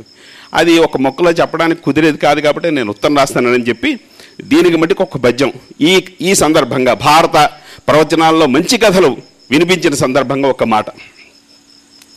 బ్రహ్మశ్రీ సాంవేద షణ్ముఖ శర్మ గారు. బహుశాస్త్రములయందు బహుశాస్త్రములయందు పాండితీ గరిమను కలిగిన ప్రజ్ఞాన ఘనుడెవండు? శీసపద్యం అనమాట అండి అడుగున ఎత్తుగీత అంటారు. అది బలంగా ఉండాలి అటువంటి బలం చేకూర్చేటట్టుగా చెప్పి పై మాటలు చెప్తున్నాను. బహుశాస్త్రములయందు పాండితీ గరిమను కలిగిన ప్రజ్ఞాన ఘనుడెవండు సర్వమంగళుడైన శంకరు మహిమను సర్వమంగళుడైన శంకరు మహిమను హృదయాల నిల్పెడు ఋషి ఎవరు భారతీ సంస్కృతి వైభవమును చాటు విజ్ఞానమూర్తియౌ విభుదుడవండు? సమవేదంబుగా సామవేదంబుగా సాగడి మకరందవానికి నిధి అయిన ప్రాజ్ఞుడెవరు? భారతమందలి భారతమందలి పల్ మంచి కథలను ప్రవచించడు శివాంశ పండితుండు. పొల్చు పుంభావ భారతి. ఇంకంతకన్నా వేరే అక్కర్లేదు. పొల్చు పుంభావ భారతి.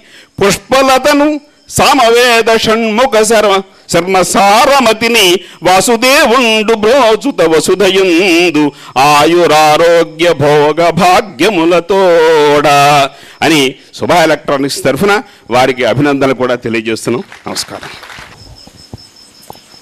ఇప్పుడు సన్మానం పేరుతో నాపై ఆత్మీయతను చూపిస్తూ వ్యాసుడిపై భక్తిని ప్రకటించుకున్నారు నిర్వాహకులు.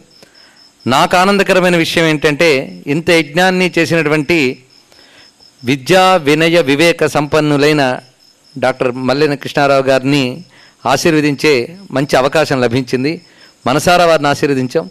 పైగా సుశర్మ గారు వారి గురించి చెప్పిన పద్యంలో ప్రత్యక్షరము సత్యమే.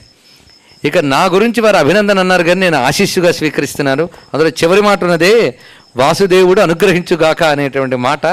అది అక్షతల్లా నేను శిరస వహిస్తూ ఆ వాసుదేవుని అనుగ్రహార్థి ఉంటూ ఇక్కడ గోస్తని నది ఒకప్పుడున్నంత చక్కగా ఇప్పుడు లేదండి అని చాలామంది అన్నారు కానీ అప్పటి మంచితనం అంతా ఇక్కడున్న ఈ ఆత్మీయుల మనస్సుల్లో మాత్రం అంత స్వచ్ఛంగా అంత స్పష్టంగా ఉన్నది. అది నేను అనుభవిస్తున్నాను అందుకు వీరి మనస్సుల్లోనే ఆ గోస్తని నది ప్రవహిస్తున్నది మధురంగా. వాటితో కూర్చుని ఇక్కడ చెప్పగలుగుతున్నాను కనుకనే నదీ తీరంలో చెప్పిన అనుభూతి కలుగుతున్నది. మీ అందరి ఆత్మీయతకు ఒక ప్రత్యేకమైన నమస్కారం అందిస్తూ స్వస్తి. Thank you.